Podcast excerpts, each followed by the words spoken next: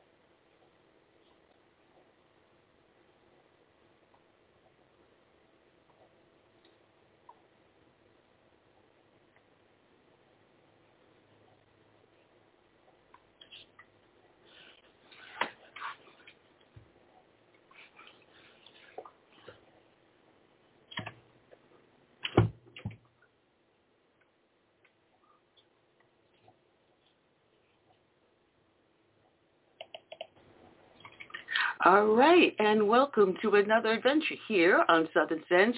We're live on Blog Talk Radio, SHR Media, up on iTunes, Stitcher, Spreaker, YouTube, live on Facebook, live on YouTube today. Yay, we got that up and running. I'm your hostess with the least mostest, the radio chick Annie, along with my oh so patient and oh so wonderful co-host Curtis C.S. Bennett. And congratulations, I've got my new computer actually up and it looks like the only glitch that is happening is the way I operate it. so the clutch is messing up already. so welcome aboard well, to another time. exciting show. Yeah. Anyway, um, we've got a lot going on. We've got Larry Klayman who's coming back. He has a book out called It Takes a Revolution. Forget the scandal industry. He's also the uh, founder, uh, former chairman of and founder of Freedom, um, I'm sorry, Judicial Watch. He is now the current chairman of Freedom Watch. And oh boy, we have so much to talk about. Uh, he's had citizen grand juries going on left and right. Holy cow. Uh, the worm has turned, folks. The worm has turned. Uh, we're going to have Mary uh, Bawden. She's coming back. She has that group, Dance Awareness, No Child Exploited. Um, and with the crap that's going on on the southern border with the exploitation of these kids.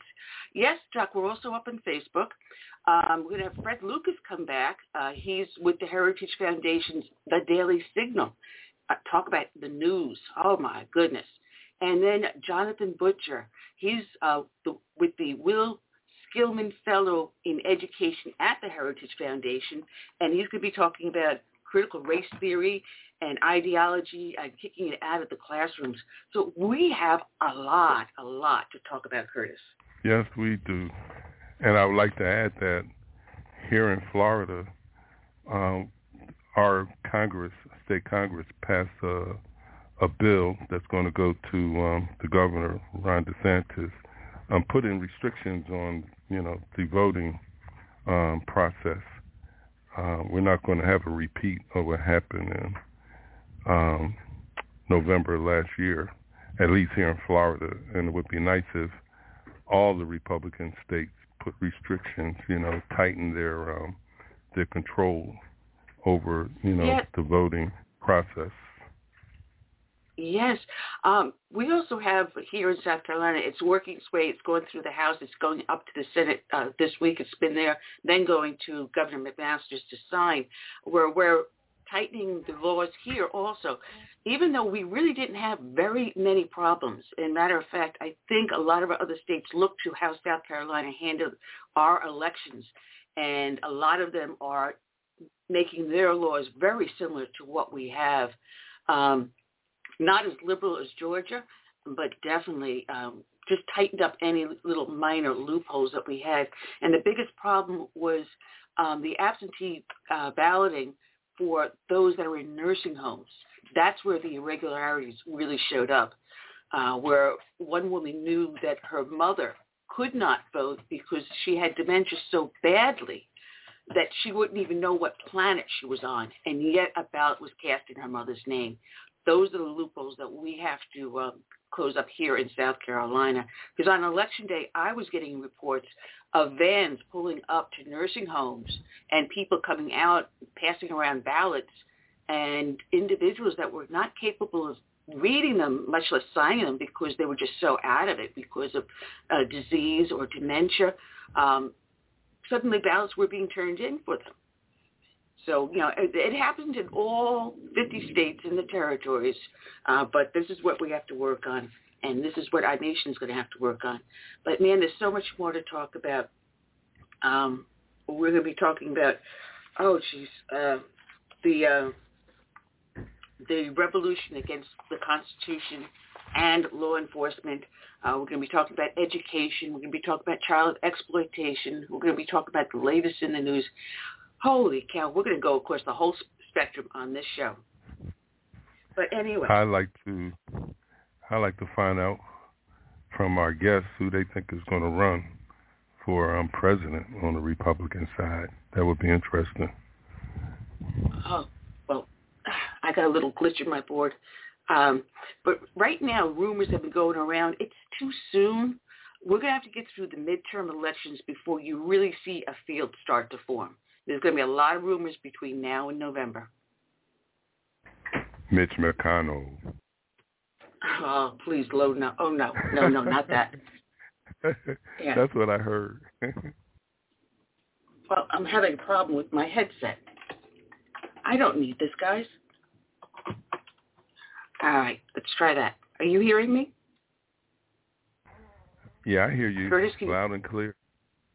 All right, well, I'm loud not coming through on my head. Oh, there we go. There's got to be a problem in the wiring on my headset because it's getting hinky on me. Something else I got to change. All right. All right, let's try that.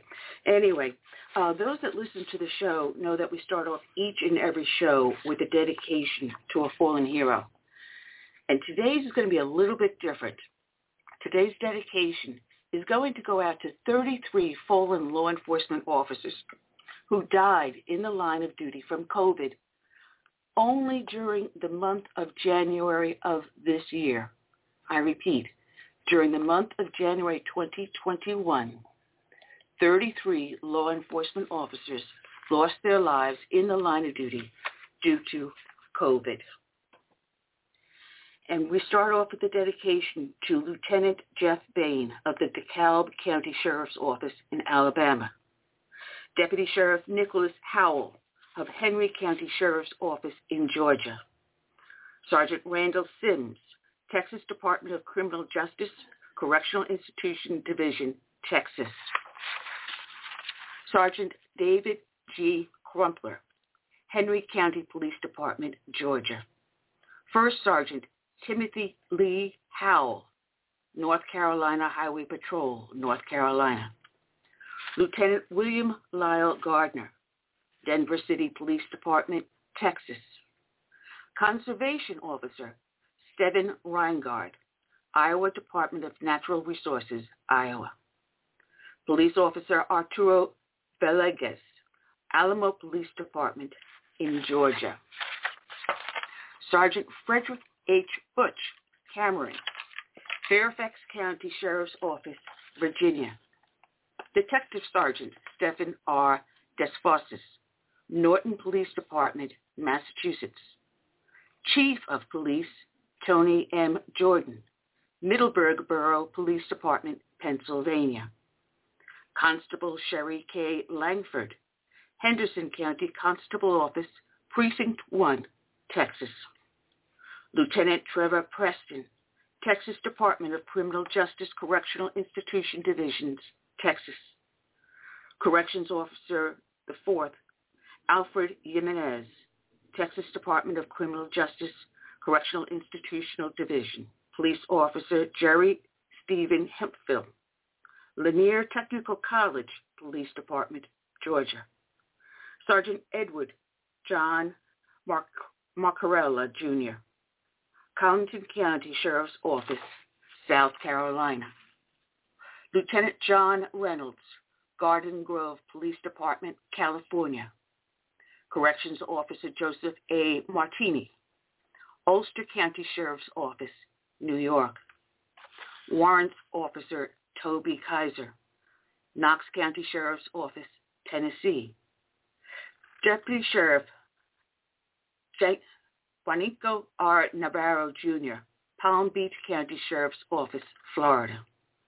Officer Brian Don Shields, United States Department of Homeland Security, Customs and Border Protection, Officer of Field Operations, United States. Police Officer Hector Moya, Police Department, New Jersey. Lieutenant Ron, Robert Van Zell, Suffolk County Police Department, New York. Lieutenant Frank Arnold, California Department of Developmental Services, Office of Protective Services in California. Special Agent Wayne Douglas Snyder, Georgia Department of Corrections, Georgia. Captain Michael D'Angelo Gargian, Gordon County Sheriff's Office, Georgia. Lieutenant Juan Rafael Rivera Padilla, Puerto Rico Police Department, Puerto Rico. Deputy Sheriff Second, Frank Gonzalez Hogoyan III, Tulare County Sheriff's Office, Georgia. Auxiliary Sergeant Louis M. Libiantino, Jackson Sheriff's Office, Florida. Director of Field Operations, Beverly Good, United States Department of Homeland Security, Customs and Border Protection, Field of Office Operations, U.S., Union County Sheriff's Office, South Carolina. Sergeant Jeffrey Robert Smith, Berry College Police Department, Georgia. Special Agent Robert Allen Mayer, Jr., United States Department of Homeland Security, Customs and Border Protection, Office of Professional Responsibility, the U.S. Correctional Officer Juan Lanes, Miami-Dade County Department of Corrections and Rehabilitation in Florida. Sergeant Grace A. Bellamy, Georgia Department of Corrections in Georgia. These 33 men and women don their uniforms expecting, if anything, to be injured or die in the line of duty, but never to die from an illness such as COVID. 33 men and women don their uniforms protecting and serving the public out there to make sure that we are safe. And in many instances, they did not have enough personal protection gear to protect them. I know in the city of New York they didn't. I know in other places they didn't. And they laid down their life anyway and protected and served. So today's show is dedicated to these 33 fallen law enforcement officers who died in the line of duty from COVID-19 during the month of January of this year. We dedicate to them this song by Todd Allen Herendeen, My Name is America. We also dedicate this show to all those that serve as first responders, not just law enforcement, but emergency services and firefighters, as well as those that serve in our military from the birth of this nation through today and into our future. God bless each and every one.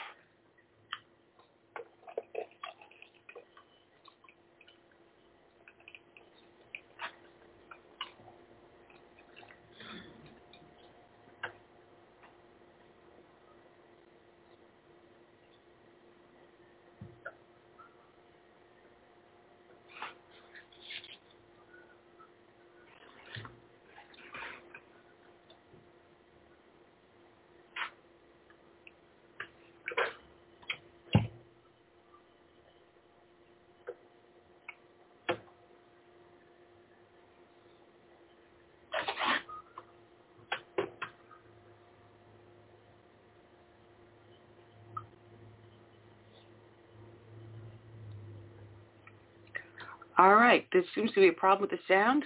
Curtis, can you hear me now? Curtis? I can, I can hear you, and I heard some things in the background, but no music. Oh, wow. Oh, that's that's was weird. It, was yeah. it muted? No, no, it was not. Because you're coming in very clear, very loud. That is weird. Mm-hmm. I don't know, because it tested last night. I tested fine. Huh. All right, well, let's hope we have no problems with our guests, because I'm showing my mixer board lighting up. And Duck, tell us if you can hear us. I think Duck fell asleep.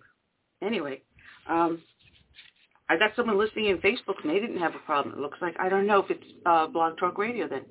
Anyway, uh, moving right along, we're going to have our guest in about 10 minutes. But I came across this article, and oh my goodness, I heard about some of this last year, but it seems like it's making the rounds again. This one nurse who blew the whistle. Duck says audio is okay on his end. All right. Um, maybe wow. you, Curtis. maybe it's you. I don't know. Anyway, I'm I just hope. listening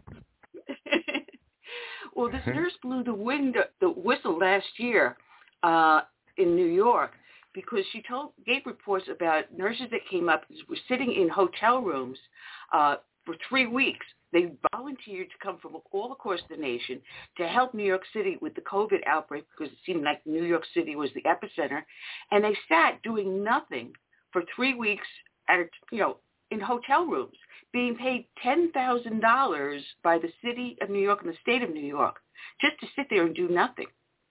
So she started to blow the whistle on that. And all of a sudden now these nurses were being deployed.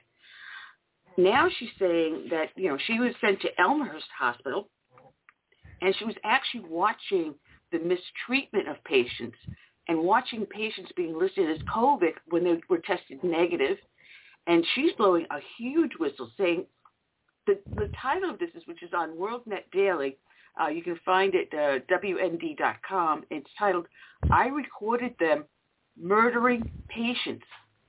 COVID nurse goes public with shocker. And um, she said, I recorded just the complete and utter disregard for human life. Now, Curtis, remember last year when I said I was getting reports um, that for every patient that is listed with COVID, the hospital gets X amount of federal dollars. And I said, I believed a lot of these deaths were being listed so the hospitals can get this revenue from the federal government. Well, they're not taking normal patients. They're not taking uh, uh, elective procedures. A lot of people weren't even getting their cancer treatments when they needed them because the hospitals were completely shut down because of COVID. So they can't take any new patients in. So how do you get your revenue? You make the numbers fudge. And obviously this report, this brave nurse, uh, her name is Erin Maria Olszewski. And I'm going to see if I can find, if I can locate her and maybe see if I can get her onto the show. This is earth-shattering. I mean, I said that the hospitals oh. were going to do this, but she documented it now. She she filmed it.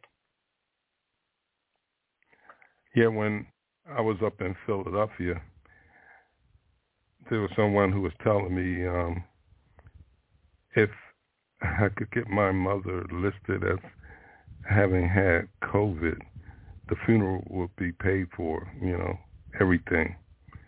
And I, I was curious about that because I told them, well, my mom didn't die from COVID, and um, everything was paid for already. But they hmm. insisted, well, you know, you could, you can call this this this this doctor and they will they will say that your mama died from COVID. That that's how crooked it is. This whole thing. That's huge fraud. That is.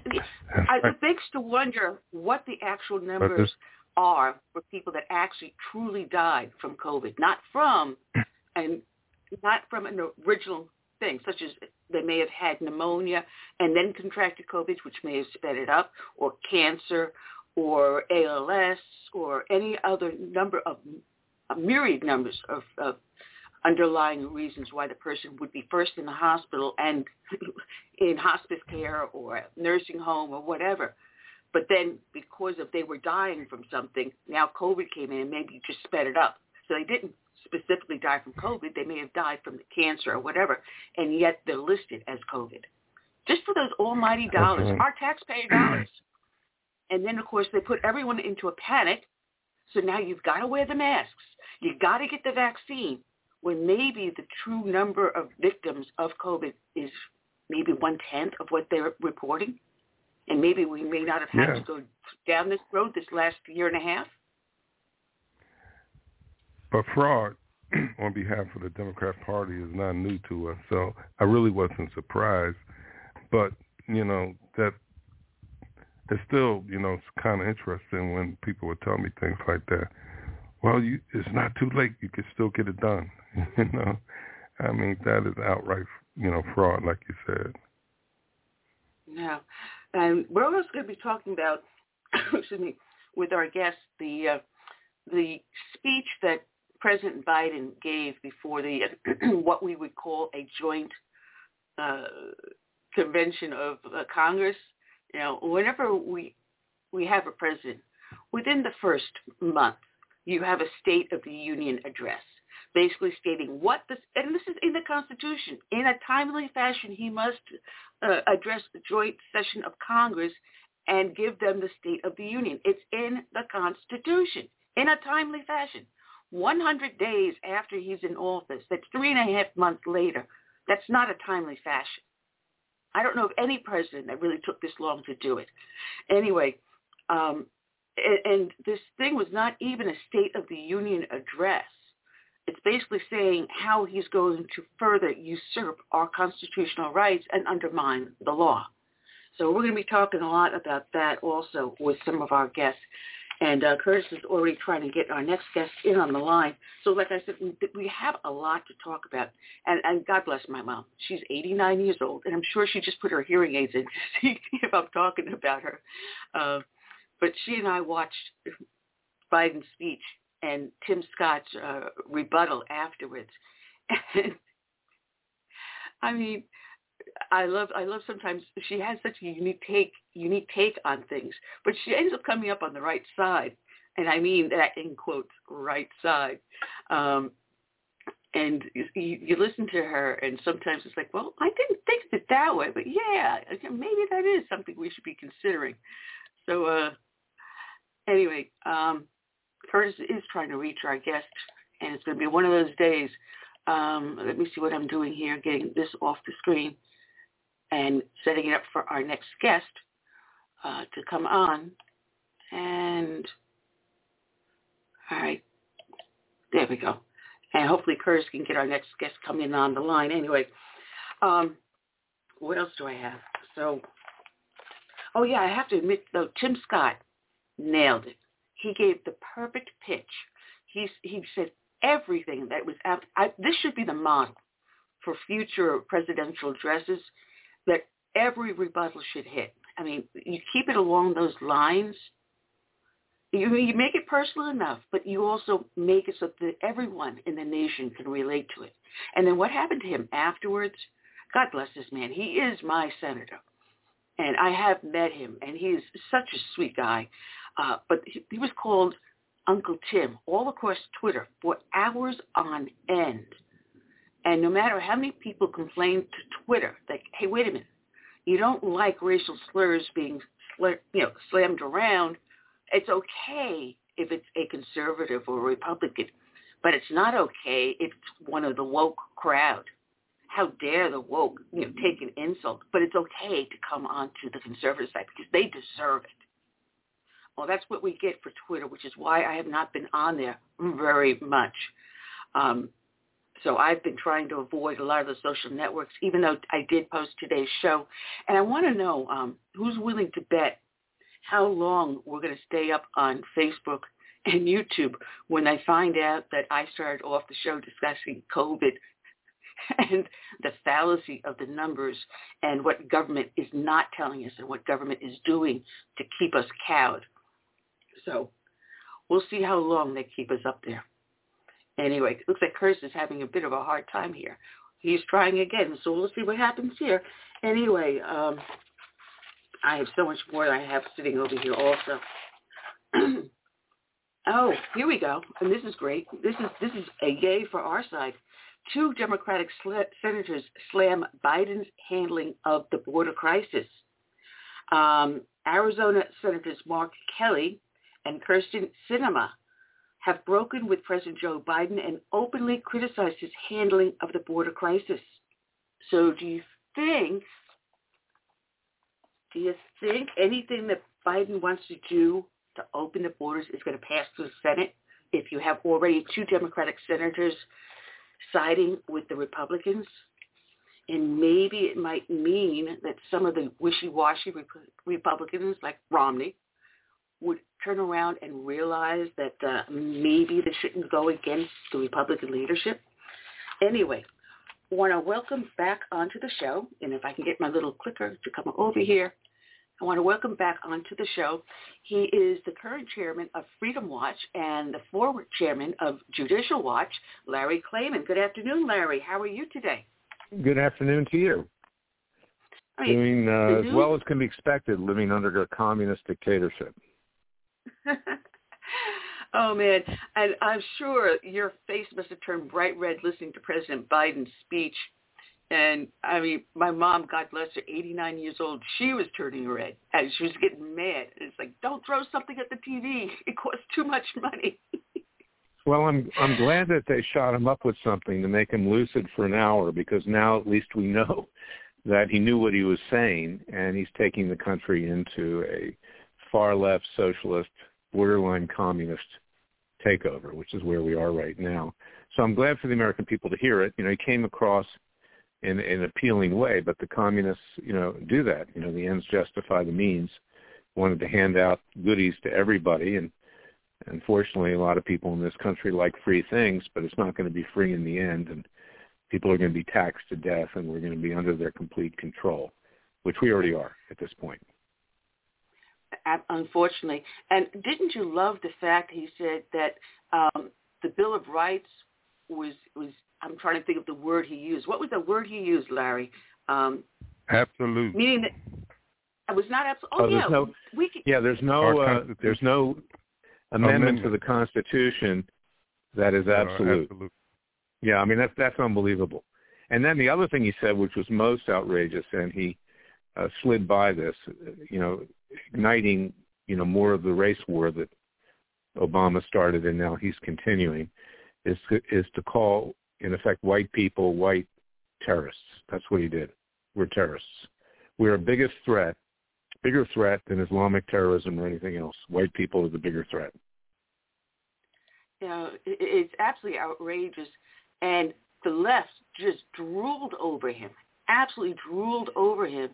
And um, years ago, my husband and I used to watch Fox News, and Sunday morning with Chris Wallace would come on, and I don't know, maybe about 10 years ago or so, we just stopped watching it. It's just like, no, he's not a true conservative. He's, yeah, he's not even his dad, because uh, even his dad would be more moderate than he seemed to be. So we turned it off, the Sunday shows, and we'd watch football or NASCAR or whatever, but he showed his true colors absolutely during the presidential election and now within the interview of of Chris Wallace doing after the the, the speech. I mean, if if anything, he is as woke. Well, he's as a card carrying. You know, I'm I'm Jewish. I'm messianic. I'm a Jewish Christian, so nobody can accuse me of being anti-Semitic. I'm also a Zionist. Uh, I believe that the land of Israel, the land of Zion, belongs to Christians and Jews but he is a member of the Jewish left, and the Jewish left is very, very destructive, not just of the United States, but of Israel. And it's time that we, in each of our groups, whether it's Jewish people or African Americans or, you know, you name it, we need to call these people out and we need to hold them accountable because they're giving us a bad name. And in my case, I believe people like Chris Wallace are fomenting anti-Semitism because they see that he's anti-American.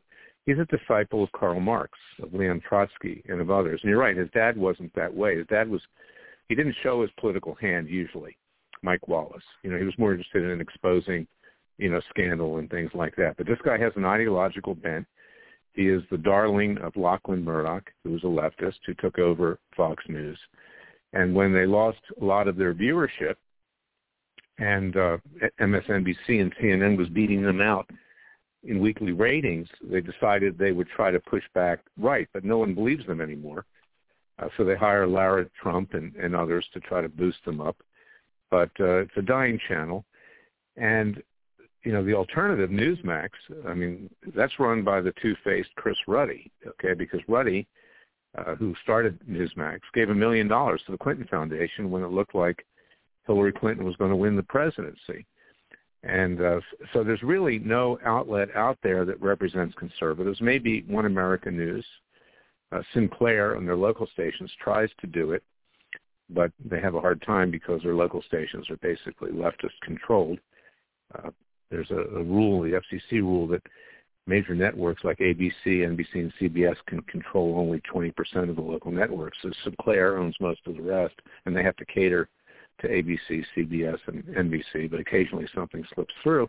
So there's no real voice other than talk radio, where you can say what you actually believe and aren't censored. And then, of course, you have the left, the, even the conservative media starting to censor itself. It's like a, a, Woody Allen movie. Take the money and run. When the bullies came after Woody Allen in that movie and would take his glasses off and step on them, after a while he took his own glasses off when he saw them coming and stepped on them himself. So what you're doing is really important. It's why I wrote my book, It Takes a Revolution, Forget the Scandal Industry, which you know you can get at Amazon.com and all the booksellers and at freedomwatchusa.org. And I'm suggesting peaceful and legal ways to defeat this leftist dictatorship. So that's where we are today. We are under a complete leftist control, and the Republican Party watching them last Wednesday night, sitting there uh, with their hands, you know, under their derriere, uh, looking like, you know, they had nothing to say at all because they've had nothing to say for a very long time.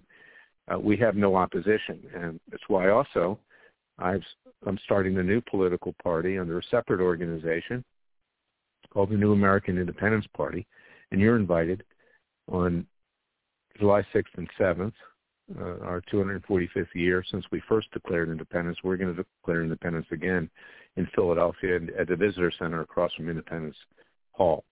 And we're doing citizens grand juries to hold people like Biden, Hunter Biden, and others that are accountable.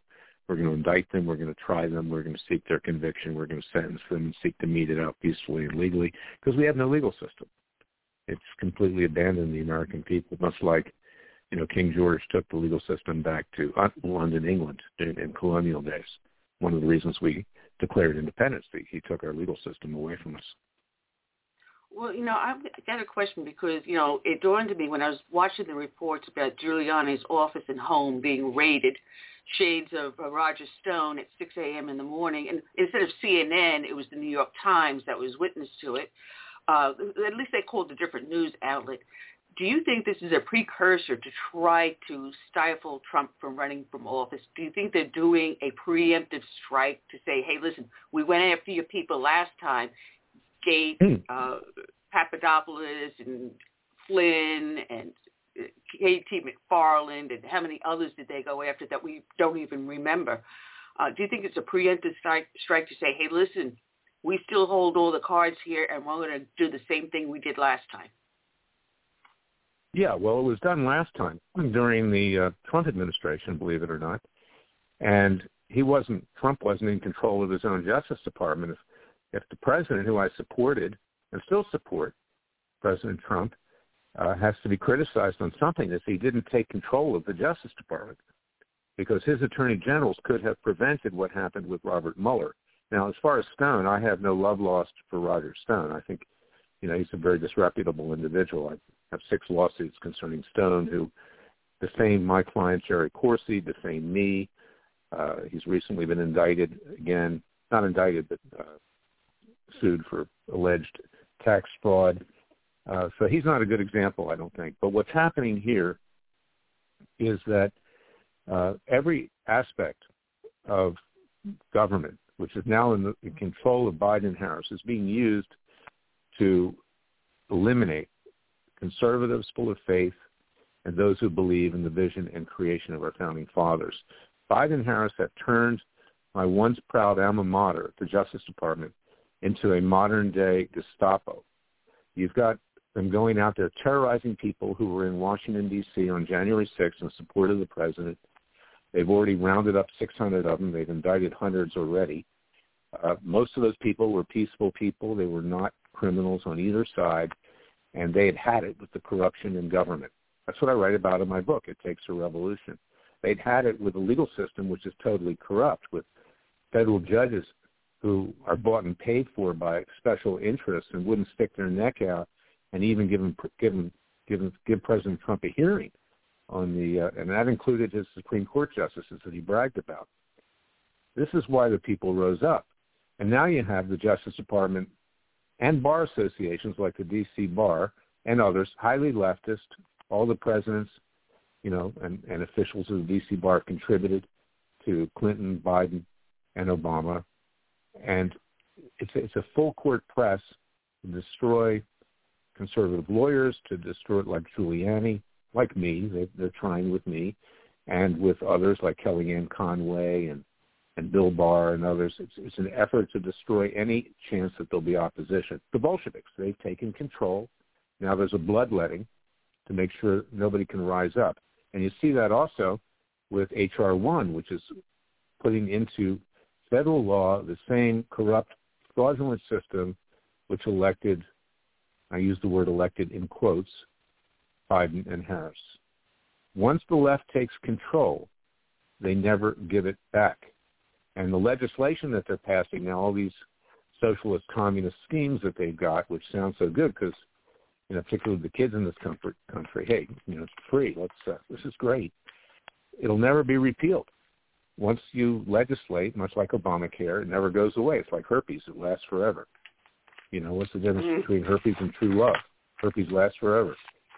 So uh, it's, it, that's the situation we're in. I'm using a little humor here because things are so bad, but this is this is the reality, in my opinion.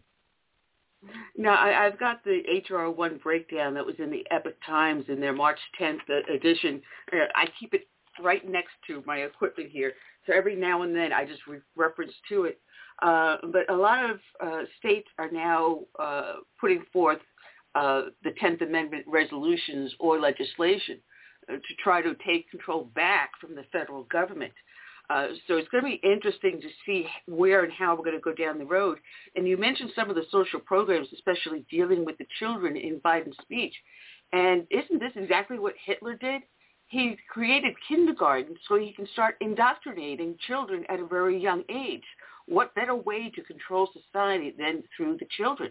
Because as they grow up, yeah, Hitler, they're going to know nothing but yeah, Hitler, your, your own doctrine. Hitler, Castro.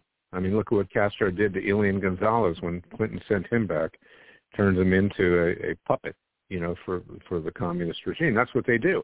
I wrote a column a few weeks ago called Biden, Harris, and the Fourth Reich. You've hit on that. Is that the people, the the people and groups that propped Hitler up after you know a deep recession after World War One were the German industrialists, the intelligentsia, you know, in the universities, uh, and all aspects of German society, the Mercedes, the BMWs, the Leitz, which make Leica cameras, Deutsche Bank, which financed the concentration camps, and they kept them in power because Hitler was scratching their backs, you know, reviving them economically, at least for the time being, you know, through his war machine. And we see the same thing today in this country. We see it with Coca-Cola. We see it with Delta. We see it with sports leagues. We see it with labor unions. We see it with corporations. We see it with the universities. They go with the winner. They think that somehow the winner is going to, you know, give them the goodies that are going to make them more profitable, fat, and happy. And that's what we're up against right now. and it's why uh, the American people need to rise up. It's why I wrote my book, It Takes a Revolution. Forget the scandal industry and uh, I'd like people to read it. I want them to read the Declaration of Independence, which says that when the rulers no longer represent the people, the people have a, a right under the laws of nature and nature's God to alter or abolish their government and to form a new government with equal rights for everyone in pursuit of life, liberty, and happiness, I'm paraphrasing. So we need a new government, and we need new political parties. And you could see just watching the Republicans the other night, uh, they're a dead party. It's over for them it's done. I mean, they got a few people there that are that are talking, uh, you know, the right game and appearing to do good things, like Governor DeSantis in Florida.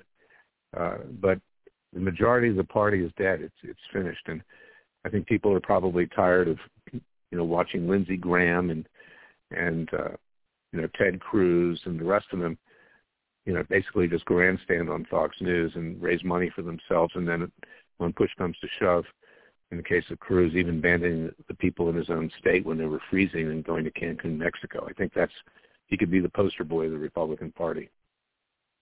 Well, there is a, a movement now, a growing dissatisfaction with mainstream America, because I have been keeping alive my Tea Party now for 12 years, and 12 years we have met almost every month.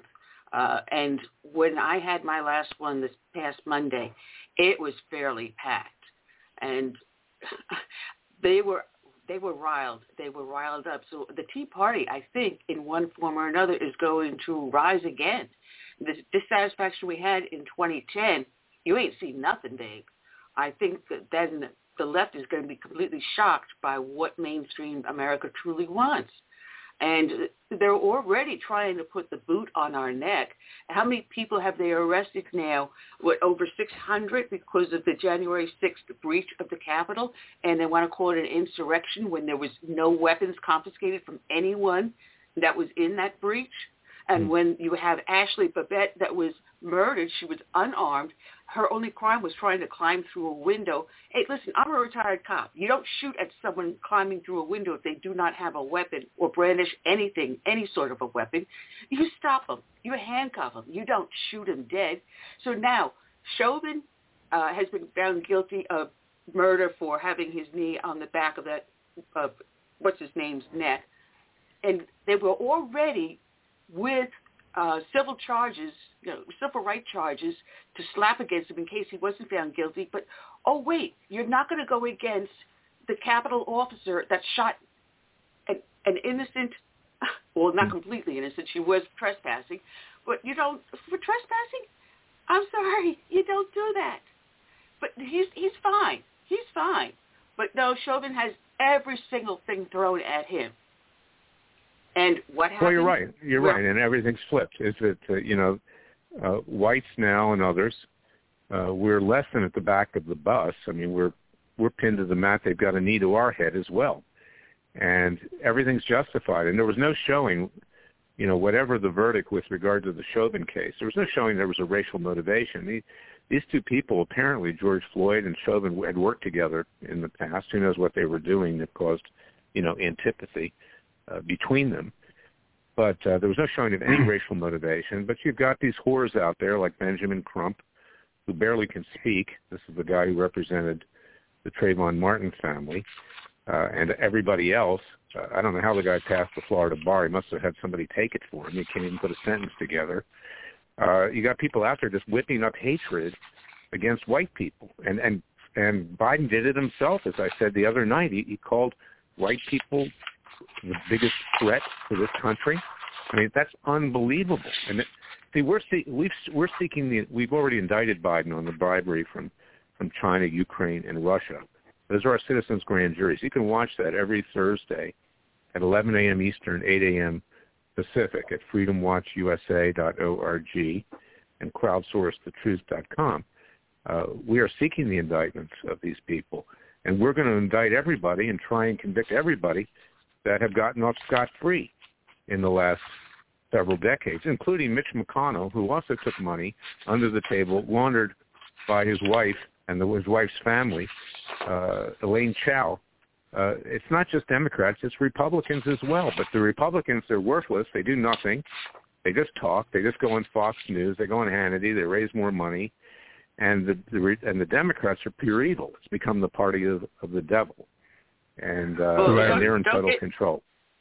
Don't get me started right. on Mitch McConnell mm. because I take the M off of Mitch and put a B in front of it. And we had General Spalding uh, about his chapter. We had him on the show uh, about Mitch McConnell and his wife and the the connection she has directly into the Communist Party. And oh, what about the fleet of vessels that came out of Communist China for Mitch McConnell's company? Oh, just don't get me started. Go ahead, Curtis. Yeah, I'm just playing the devil's advocate, but by branching off into another party, wouldn't that have like a Ross Perot effect? Um, we all remember Ross Perot got in, and uh, Clinton actually won, I believe. Well, Curtis, you raise a, a point that a lot of people raise, and I respect your point of view. But let's ask yourself this question: Same thing with the Supreme Court. Uh, so what if the Republicans get in power? Who? What have they done? I mean, Trump's not coming back. I mean, people need to forget about that. We need to move on. Trump is going to be indicted by this rabid leftist, foaming at the mouth prosecutor in New York, Cyrus Vance, son of Cyrus Vance, who so screwed up foreign affairs during the Carter administration. He was Secretary of State. That's going to tie President Trump down. It's, it's going to be criminal. And that's why they're going after Giuliani too. That's why they're going everybody going after everybody that will stand up to them. And the answer is no longer at the ballot box. I'm sorry to say, it's not. And that's why I am in favor of declaring a new government and starting anew. And we need to start getting that across to the American people. We have the right to form our own government. This government does not represent us. They do not. And that's why I hope you'll be there and everybody will be there on January 5th and 6th in Philadelphia where we're going to begin that discussion at the Visitor Center across from Independence Hall on the on the second floor. There's a great backdrop of Independence Hall. I want the symbolism on the 245th anniversary of our declaring independence because it doesn't matter who you put in as a Republican. They're, they're not going to do it. They got to deal with their party. Look at what the party did to Trump. They stabbed him in the back. Vice President Trump, uh, Pence is trying to resurrect himself. He was like Brutus in the Roman Senate. He stabbed Trump in the back. He's a, he's a total phony. And, you know, what did Trump ask for? Just to get an audit of what was going on? He didn't ask to overturn the election. And, and Pence had that, that ability to do that. He didn't do it, you know, because he was worried about his own standing. And look at the Supreme Court justices, Coney Barrett, Kavanaugh, and Gorsuch. Look how they abandoned him. You know, this was his crown jewel. These people threw him under the bus and wouldn't even give him a hearing. And that was a really good case that the governor of, excuse me, the uh, attorney general of Texas brought. Uh, and the Supreme Court has original jurisdiction over a dispute between the states, which it was, because by alleging that what was going on in Michigan and Georgia and Pennsylvania and those states was diluting the vote of Texas citizens, definitely was standing to hear that case. But they went with the winners. What I was saying with regard to the Third Reich, they didn't want to put their their uh, their capital out there for the president that got them their job. They weren't going to do that because they saw him as the loser, and you know they want to go to their parties in Georgetown, and they've got what they believe is lifetime tenure. It's not even really lifetime tenure. They serve for good behavior. They gave themselves immunity from suit. Uh, you know, so that's another thing. I don't care if they pack the Supreme Court. Who cares? It's worthless now It doesn't represent the American people anymore. It Doesn't. And and we've got to clean the rat's nest out totally of this country and start anew. Because if not, God and his son, Father and his son, will not rise up like he did for our founding fathers who invoked their divine providence. He's not going to help us bail ourselves out if we don't do anything for ourselves. Exactly. Exactly. We have to show the willingness to make the change before the divine will intercede. You can't just sit there, oh, please, please, please, you know, I'm a victim here. That, that, that doesn't work.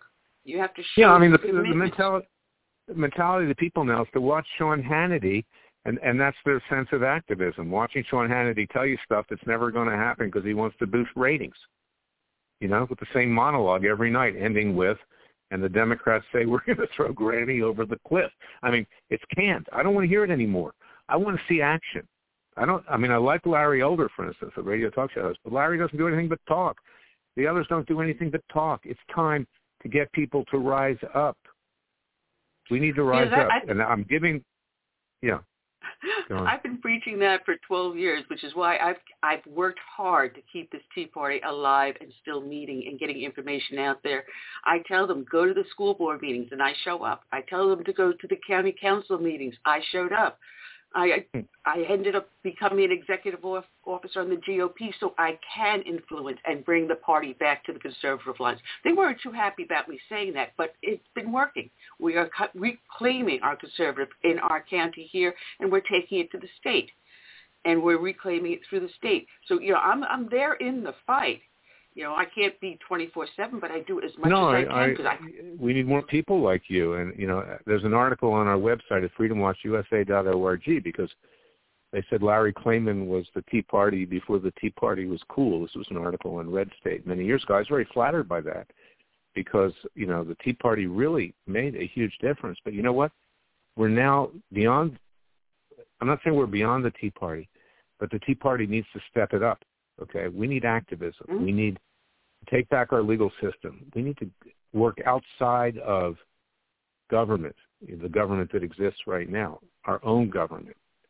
And that's why the Declaration of Independence, to me, is the most beautiful document ever written. It's it's like the Bible. It, it incorporates the Bible into it, and it says that when the rulers, as I said before, no longer represent us under the laws of nature and nature's God, not man-made legal system, nature and nature's God, we have a right to alter or abolish our government and to form a new government by and for the people.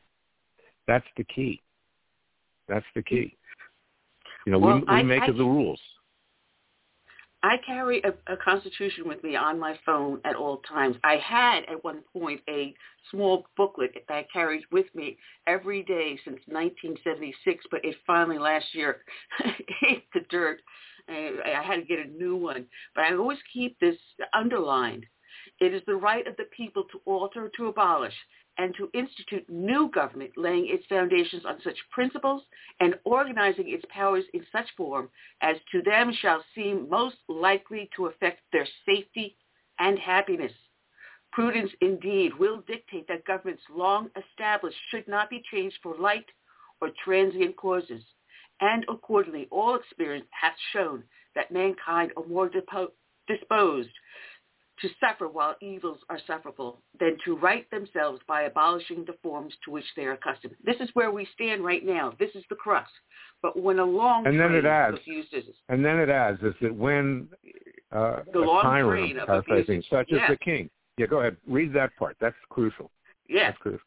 When a long train of abuses and usurpations, pursuing invariably the object, evinces a design to reduce them under absolute despotism. It is their right, it is their duty to throw off such government and to provide new guards for this future security. Such has been the patient sufferance of these colonies, and such is now the necessity. There you have it. And King George III was Mother Teresa compared to what now is in control of our so-called government. King George III was not a socialist. King George III was not a communist. King George III was not an atheist. King George III was not a radical Muslim. He was not a member of the Marxian Jewish left. He was not a radical feminist. He was not a radical LGBTQT. He was not a radical atheist. What we've got but today is far worse than what the colonies faced in 1776. And in fact, after we became a country, there was a movement, which even included Alexander Hamilton, to then go back and become a limited monarchy under the king. You know, the king, he wanted to tax us to pay for the rest of his empire.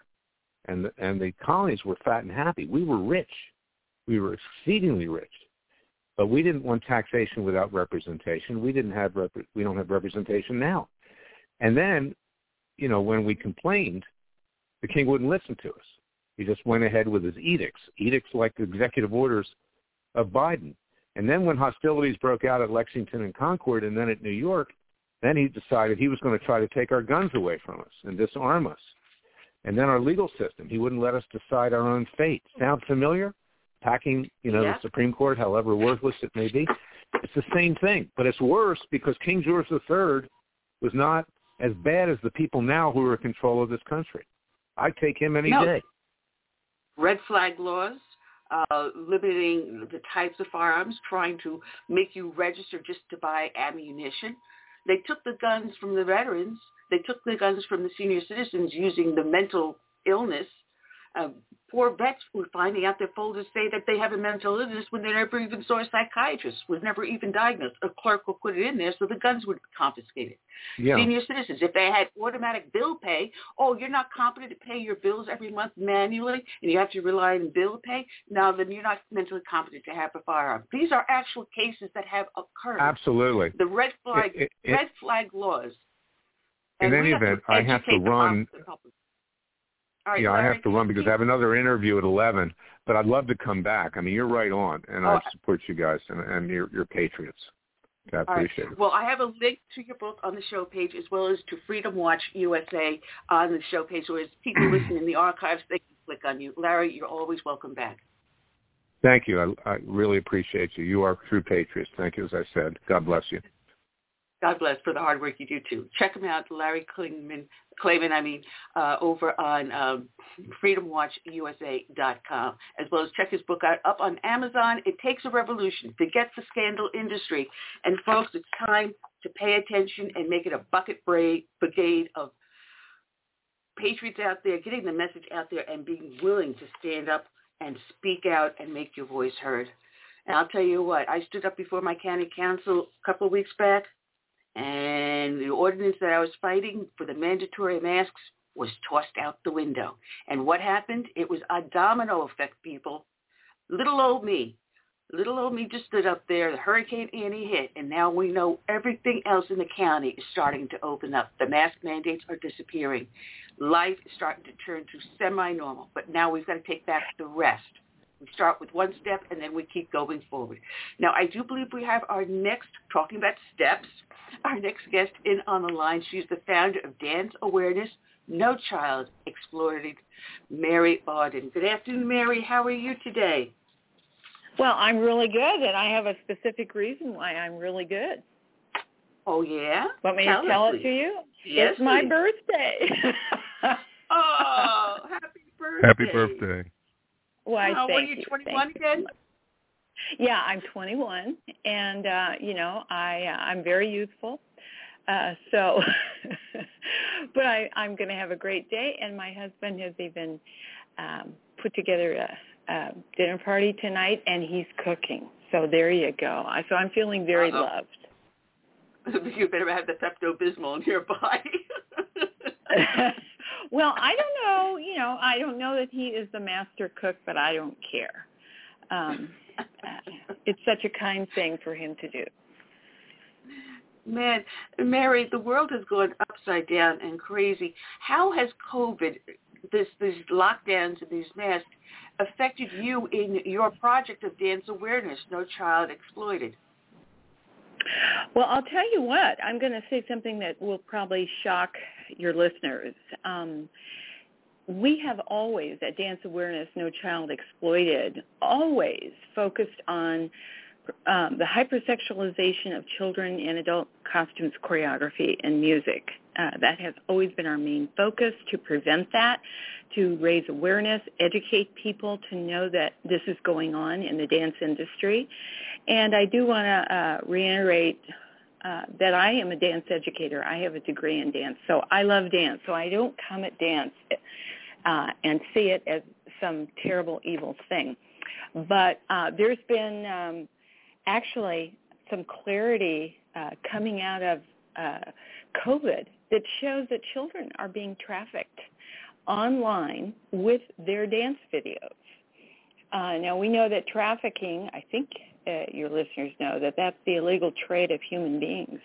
And what is happening is that uh, children um, who are very naive uh, are sharing their dance videos, posting them online in platforms that don't filter uh, them or the people that watch them.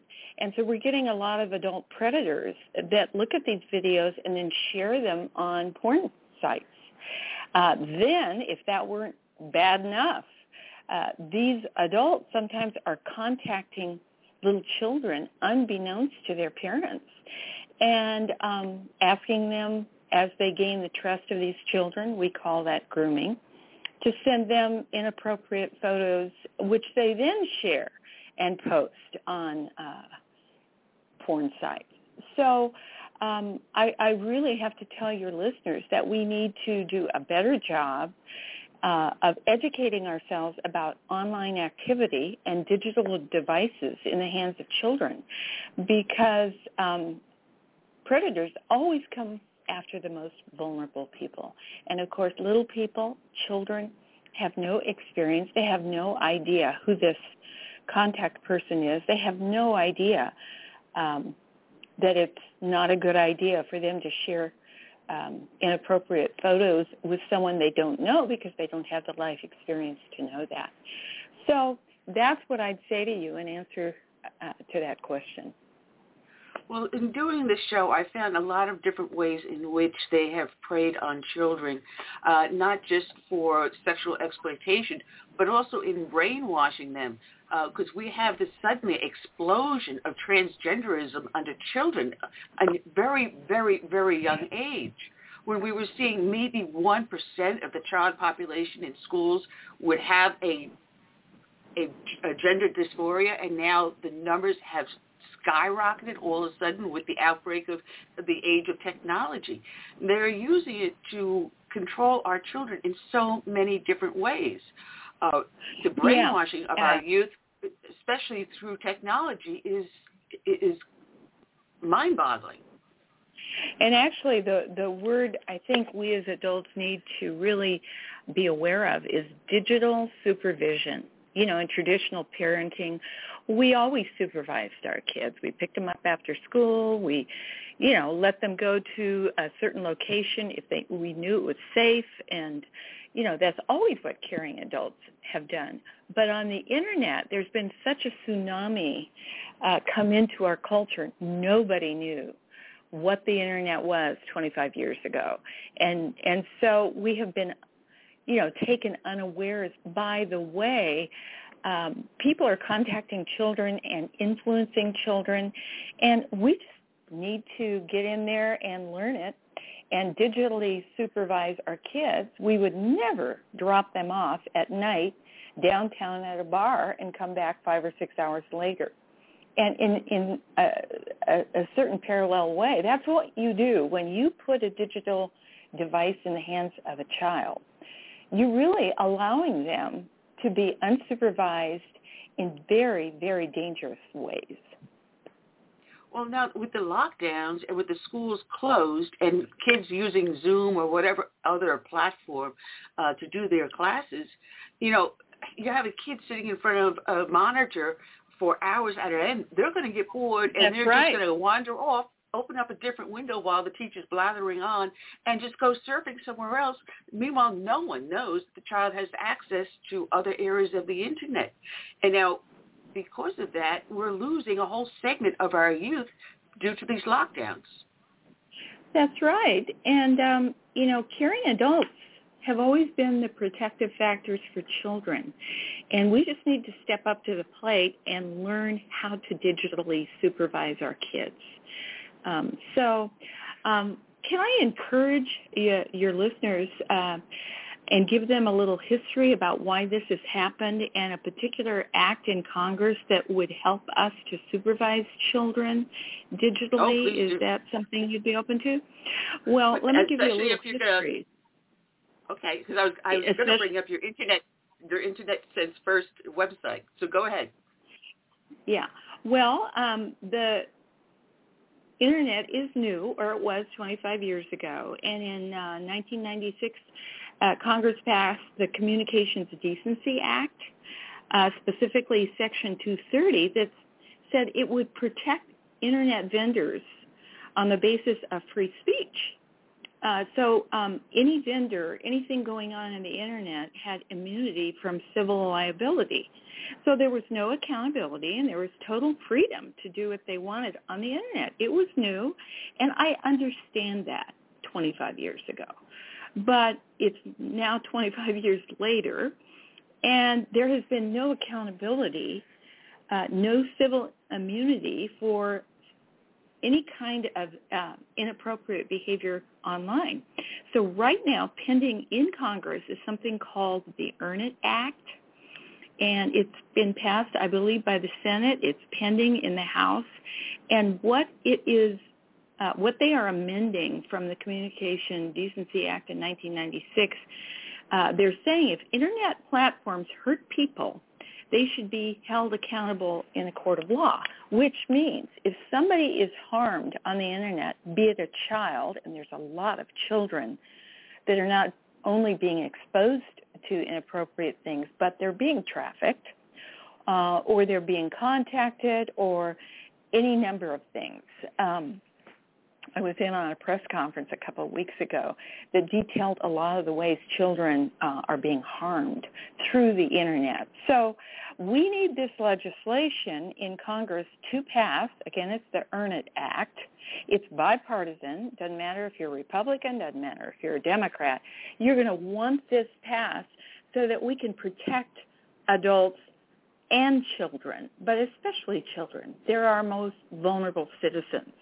And so if someone is harmed, they're going to have a way to take it to court. And once there's some accountability in what's going on, I think we'll see uh, more companies pulling back on allowing uh, certain kinds of things to filter in through their platforms. Yeah, because you're talking about not just sexual exploitation or trafficking, but there's bullying. Uh, there is brainwashing, yeah, all making kinds them think of they have a Absolutely. gender dysphoria. Absolutely. How, how do you how do you go around your parents without them knowing what you're doing? They give them instructions on how to bypass their parents. That's right. And and digital devices are wonderful and terrible. And so um, I don't put point my finger at parents or caring adults because we've all been surprised by the internet. Uh, I can remember uh, when the internet came out and I thought, what is that? What is that? You know, this is 25 years ago. I mean, nobody knew what the wave of what was coming and most parents are just busy and they're running around they're getting groceries they're fixing dinner but i think the time has come for us to all be aware and know that we have to act people often ask me you know, how can we change the culture? How can we, what can we do? And I say to them, we are the culture. We are the culture. We need to step up to the plate and educate ourselves on the internet. And then we need to vote for things like the Earn It Act or write our congressman. Uh, we need to speak out, educate one another about what's going on, and we can make changes. Now, are you getting any sort of a pushback from the LGBTQ community? Because for some reason, uh, they feel it is imperative to get a hold of these kids when they're young. There was a video that was posted, as a matter of fact, Newsmax had the courage to play it, of a drag queen with two little girls. I believe it was eight and ten years old, and she had them strutting like as if they were prostitutes down the runway, teaching these girls how to dance that way publicly as she held their hands as they went down the runway. Are, are you getting any sort of a pushback for what you're trying to do? I, I'm not gonna. I'm not gonna say that I've gotten specific pushback from that community. However, I will say if you go on danceawareness.com, you look on resources, you click down and see videos.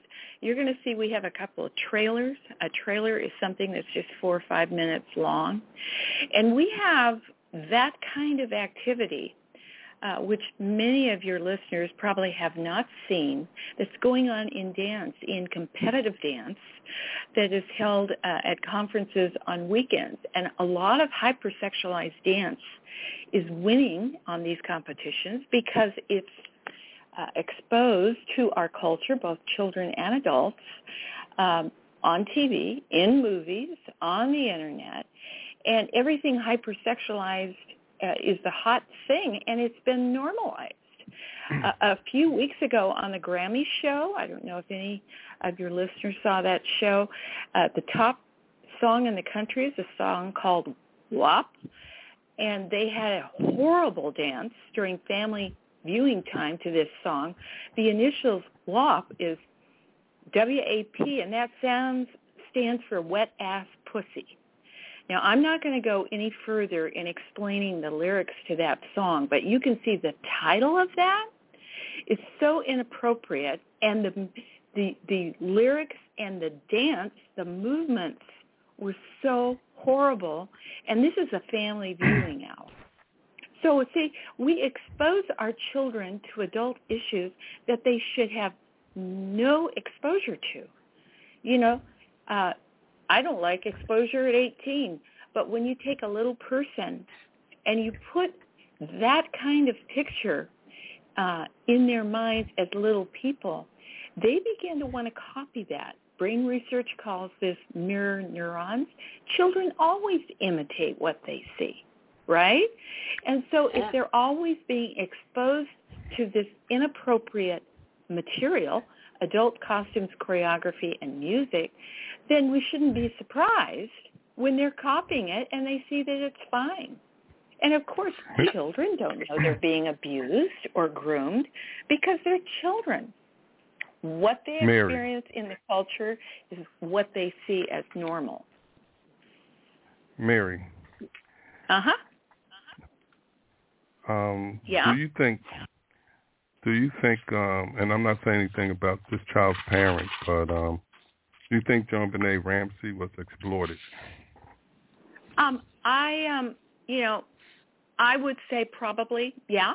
I think she was, but I I also want to um, you know, underscore and emphasize that I don't know that the parents were aware of that. I think it takes education and awareness with research, which we have on danceawareness.com, uh, to help parents understand this isn't cute. It's not cute to make a little person an adult. And I often say when I speak to adults in any kind of context, you can tell the difference between healthy dance and harmful dance uh, in a very simplified way. Healthy dance, which equals educational dance, has children looking like children in age-appropriate ways, and usually, there's a sense of joy in what they're doing. Harmful dance, which is hypersexualized dance, a child looks like an adult, dressed in adult material, costumes, choreography, and music, usually accompanied by adult hairstyles and adult makeup. So if you're looking at an eight-year-old or a 12-year-old or a three-year-old, any context of childhood, and they're looking like an adult, it's hypersexualized dance. Now, when we normalize it by not speaking out and educating ourselves as adults, because remember, we are the culture, right? That's how we make changes in the culture. We are the culture. So when we speak out, and I always encourage people to do it respectfully, um, because then people's defenses don't come up. I don't point and shame at people who didn't know that. And I will make a dollar against a dime bet that JonBenét's parents have a lack of awareness or did and a lack of education about this issue. And so I would approach them if it was today and share the research, share the material, and I have it all on danceawareness.com so that we could bring some insight into their choices. Most adults don't make informed choices. They just think they don't have a choice. They just kind of do what the culture is exposing them to. And that's why we've been calling all this hypersexualization, where we make little children into many adults, we're calling it normal. And it's not normal, and it is ruining children. Absolutely. You have things like that Netflix with those little girls dancing, looking like local yeah, prostitutes. Cuties. Yeah, that- I uh, I wrote several articles on cuties. Uh, it's it's really pornographic material that we're put, putting children in, and not just those children in the film. You know, they had auditions, and there were over 600 children coming to the audition. So that that means not only did we damage uh, and abuse the, the children in the film, and then the children now watching the film are also being abused by normalizing that behavior, but the kids that came to audition for the film. I mean, you know, when they're auditioning children, you have to do things over and over again. And they were directing the children uh, how to make those poses, do those moves. I don't know if you saw Cuties. I did. I feel a responsibility to see it uh, because I'm the founder of Dance Awareness. And I was shocked. I was shocked by the film. Uh, and, and uh, I mean, I, I'm not telling your viewers to see the film. I don't think you have to see everything to know it's bad. But that film is shocking. Uh, little, little girls were in pornographic material. Well, doesn't peer pressure play a lot on this? Because the kid will say, "Mommy, I want to do that," or peer pressure of a parent uh, competing against another parent for their child to be the best. Does peer pressure have a lot of yeah, lot of I? I I think all of it is part of that the toxic stew. Um, I mean, I think parents who are the protective factors, and that's why I'm going after educating parents, uh, have to be informed about the choices they're making and the outcomes for their kids because they've been unaware because there was no internet for many years. There has been for 25 years. That's why we need to vote for the Earn It Act or ask our representatives to vote for that so we have some recourse against these negative disturbing trends that are going on for our children and actually for ourselves but we're focusing, or I'm focusing, of course, on protecting children. Um, so I, I think it's a toxic school. Yeah, peers, you know, children talk to children. Uh, they're getting digital devices. We're giving them phones, younger and younger and younger. They're accessing the internet and being contacted by predators unbeknownst to their parents. I really do believe in, that most parents love and care for their kids. And so, um, you know, it's going to take a, a, a lot of work for all of us to to really work together to protect children. But it's uh, something I certainly think is worthwhile. Now, after these children, you've identified these children that have been exploited. Do you follow, you know, the statistics on what happens to these kids afterwards, such as school dropout, early pregnancies, drug and alcohol abuse, uh, lack of uh, college education or jobs, mental illness. Yeah, we don't have you track dance. We don't have dance specific research. I think that's coming as more awareness of this issue comes into uh, the culture in our discussions. But the National Center on Sexual Exploitation is tracking those kinds of things. And, and so within their context uh, of just abuse of children, um, they're they're starting to track that. It's again, it's not just dance specific, but it's child specific rather than adult specific. For instance, we know that 90% of kids have seen porn. Um, we know that um, one in four girls and one in six boys experience abuse before they're 18. Um, we know that 90% of children will be abused by someone they know. Uh, so we're getting those kind of research statistics from the experts that are working on this nationally. And I would encourage all your listeners to go to the National Center on Sexual Exploitation website, www.endsexualexploitation.org. There's all kinds of research and materials there. And uh, incidentally, I'll be speaking at the uh, summer conference. They're having an online conference, and I've been asked to speak at that on behalf of um, Dance Awareness, which I'm delighted to do. And I'll tell you something else, that the adults working in and at the National Center uh, on Sexual Exploitation are what I would term showing the goodness of adults you know, this is a difficult area to work in. It's hard to hear these statistics. It's difficult to understand some of the complexities of pornography and trafficking and grooming. And so the adults working within that um, context in that organization, their goodness level is high. I am privileged to know them, each and every person. Well, you know, you, you recently attended a conference out in California, the California Health, Physical Education, Recreation, and Dance State Conference, and I was amazed to see some of the groups that you have you know, that are working together, uh, such as uh, the Hip Hop uh, Public Health. You wouldn't think of yeah. hip hop wanting to become involved in you know protecting the children because they're they're out there to sell their records. Uh, well, they they are an educationally based organization, and they use dance to promote educational messages. Wow, what a concept! Um, so, um, do you know, or maybe your listeners do or do not know, that hip hop is the number one style of song that children relate to. So their research showed that. So now they do healthy messages in all kinds of ways from studying, eating habits, you name it, um, in hip hop.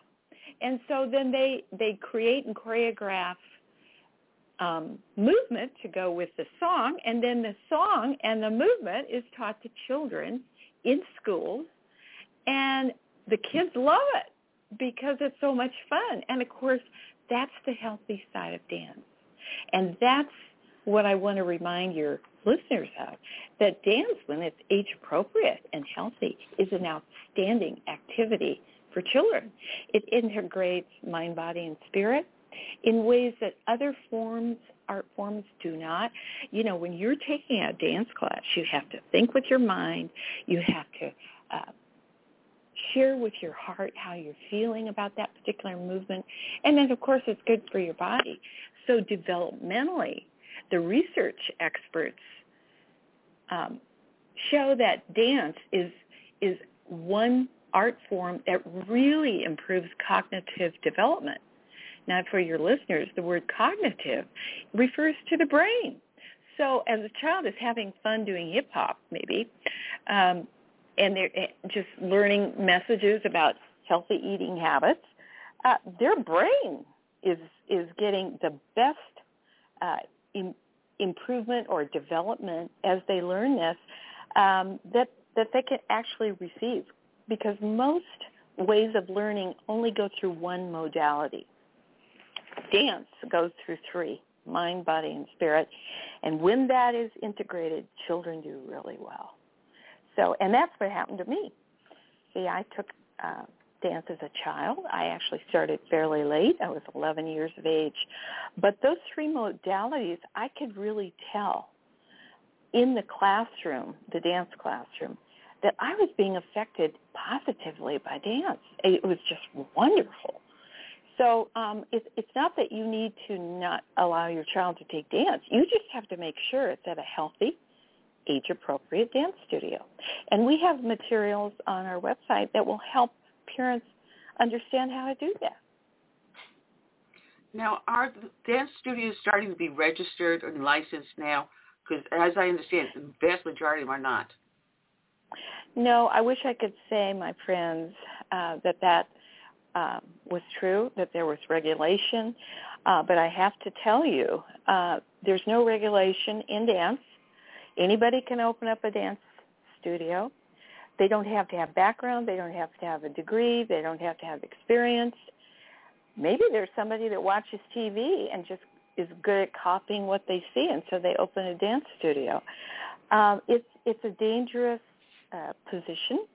Your barber has to go to barber school and have a background check. He has to learn certain procedures to work with the public. Uh, your church, your school, your Y, all the workers who work with children have to go through background checks and some training. In dance, we don't have that.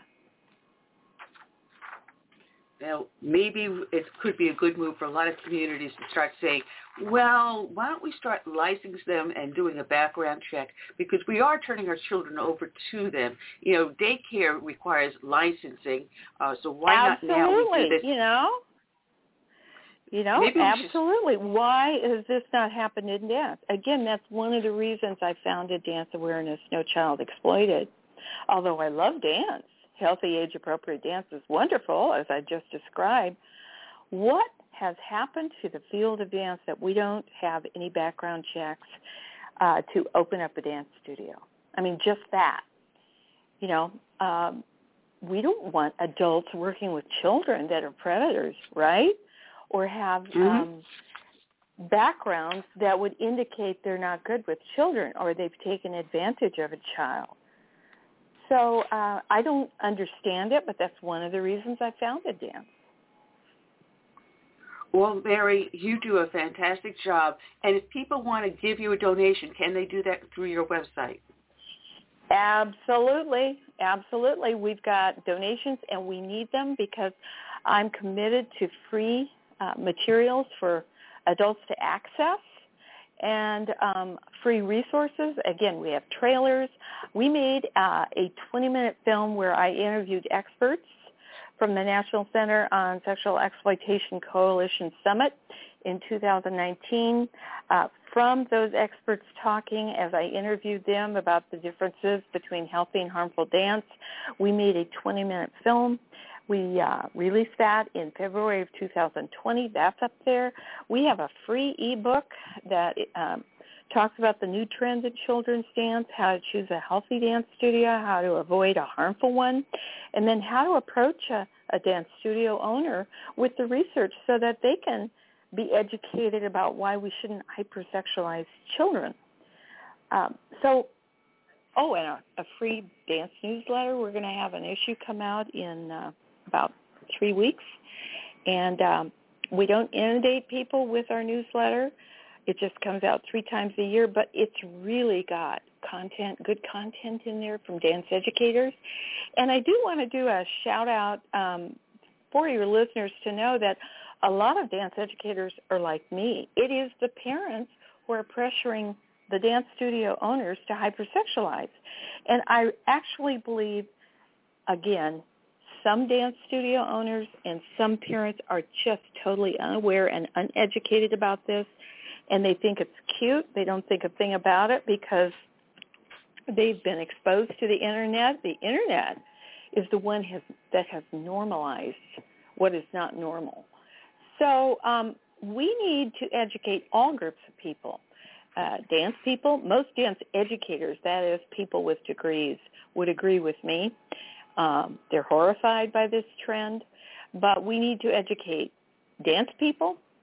Uh, we need to educate parents and caring adults so that we can protect our kids. We love them, right? So uh, I think we're all on the same t- uh, team. This is a bipartisan issue, just as the Earn It Act is. And um, I, I uh, would love for your listeners to come to danceawareness.com.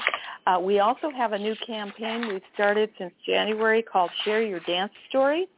We have the increasing research to share with people, but you know, if we need personal dance stories to come alongside the research and humanize what we're saying in the research.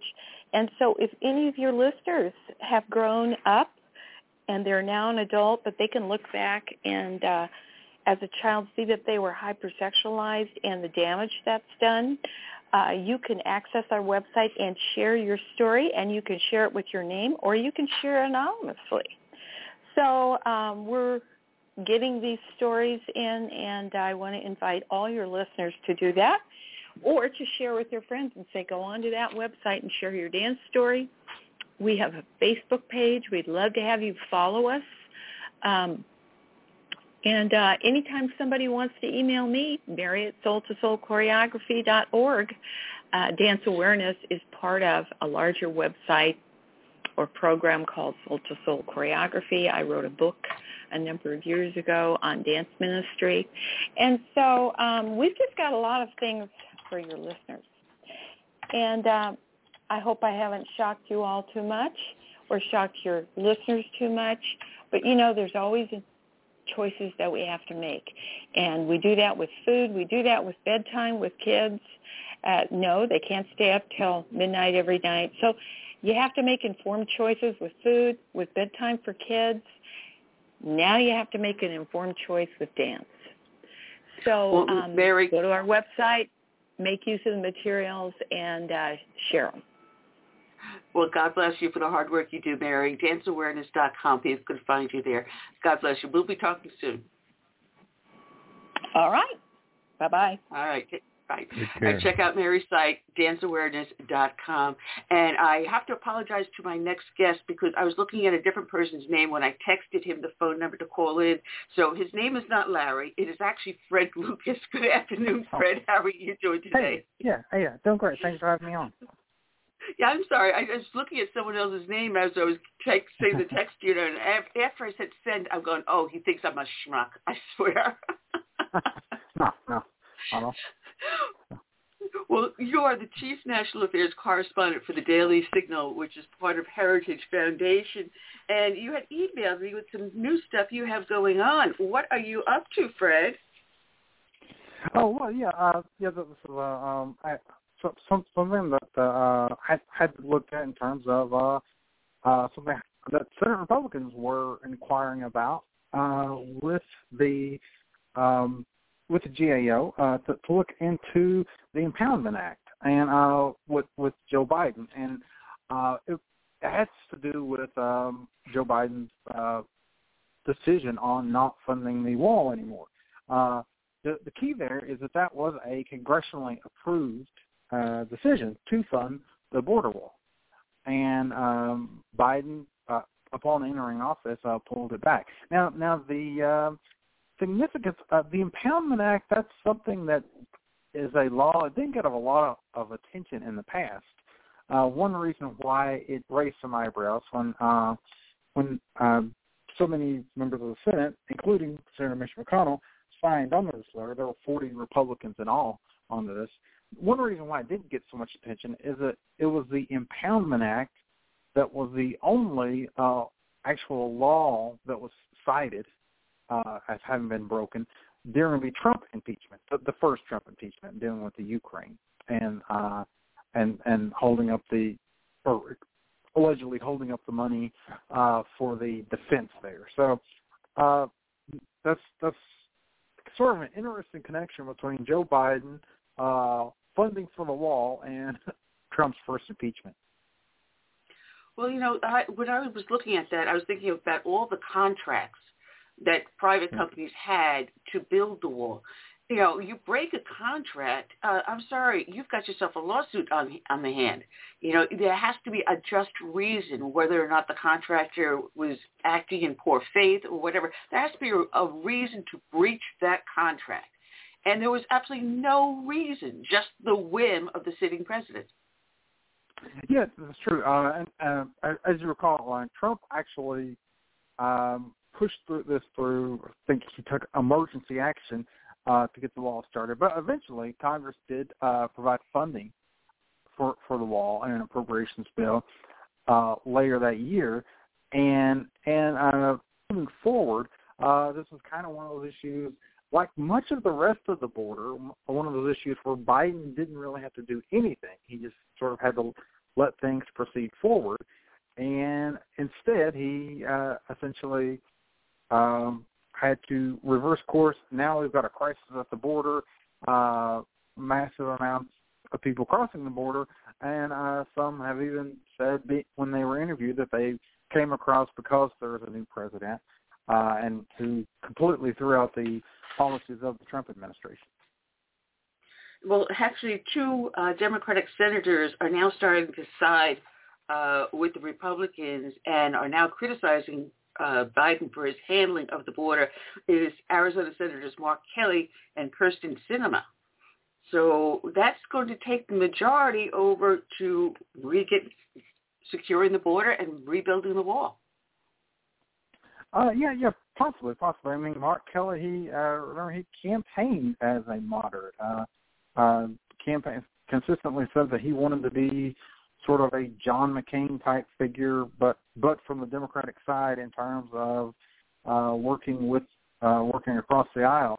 We're going to see how that actually works um, uh, with him and, and any other Democrats for that matter. But uh, it, it's it's going to be interesting, and it's going to be interesting to see where this GAO study goes. I think because uh, or GOA, I should say, uh, because um, this is a you know, it's a federal investigation. It's not a criminal investigation. Let's be clear about that. But it is a federal investigation. Uh, the GA are going to uh, determine um, what happens here and, and whether uh, Biden actually, as one of his first acts in office, violated a federal law, that being the uh, Impoundment Act. Now, would it be grounds for impeachment? Uh, that that is a good question. I I I did write a book on impeachment, uh, abuse of power. It was about the the first Trump impeachment. Uh, uh, my argument would be no, it's not quite uh, grounds for impeachment. It's uh, uh, it, it was a very the first impeachment certainly of Trump was a very weak impeachment, maybe the weakest impeachment in history because it did cite no crime and certainly no nothing close to a felony. Uh, he, he was impeached for very vague charges, being abuse of power, and obstruction of Congress, uh, which is the title of the book, Abuse of Power. Uh, but it's, it's almost a reference of Congress abusing the impeachment power. In this case, uh, by I don't think Congress could or should uh, move to impeachment because I, I don't think the the Impoundment Act is quite quite the level to remove someone to, uh, an elected leader from office. However, uh, there are ways to if if a president is found in violation of this, there are remedies to it in terms of basically going back and fixing uh, the matter. It's, it's all, on some level it's a civil offense, I, I suppose you could say, in terms of uh, um, protecting separation of powers. Mm. It'll be interesting to see where it goes. Because if I was one of those contractors, just landed myself a nice juicy contract working under President Trump, and all of a sudden the next thing I know, everything is yanked out from underneath me. My company can very easily go over. Yeah. They did this very same thing on the Keystone pipeline. Yeah, very true. I mean, very good, good comparison. How many jobs were lost between securing the border for building the wall and the Keystone pipeline, and how many ancillary areas were damaged by the closing of the Keystone pipeline?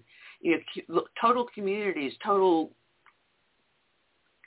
towns were built up around it, and it was helping the environment.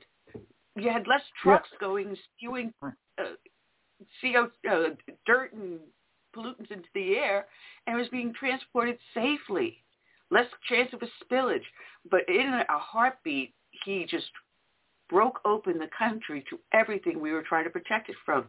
But you know, your book, Abuse of Power, inside the three-year campaign to impeach Donald Trump. It's up on Amazon. You can also get it in Kindle, which is how I had gotten it. And unfortunately, I only oh. got it three days ago, so I haven't had a chance to read the whole thing. I started well, well, it, and it sounds very interesting. Okay, well, um, um, yeah, I'd, I'd love to hear what you think about it. So it's very interesting because as I was re- starting to read it, uh, the stories about Giuliani's office and home being raided again uh, well, by the FBI to, in Roger Stone style at 6 a.m. in the morning. And oh, lo and behold, this time instead of CNN being in tow, the New York Times was in tow for the raid. Now, it's ringing bells of exactly what was happening prior to Trump taking office. I think, or I'm hoping you'll think, I'm thinking the same thing. They're already throwing things in his way to prevent him from running again, saying, hey, listen, we still control the DOJ. If you think you're going to run again, we're going to do the same thing we, we did last time.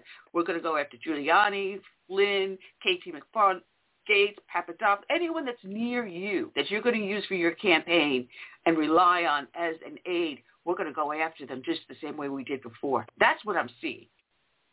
Uh, that that could be true. I mean, uh, I'm I'm reserving judgment on uh, whatever they're going after Rudy Giuliani on for for any evidence that's out there. But uh, what is interesting is that the um, personal attorney for Hunter Biden um, is a former law partner to the uh, head of the uh, to to the man that Joe Biden appointed to run the criminal division in the Justice Department, and now we're seeing this um, this move against Giuliani. So that's that's going to be interesting. Giuliani was, of course, trying to investigate Hunter Biden, which is where we saw the whole impeachment um, against Trump, the first one, move forward.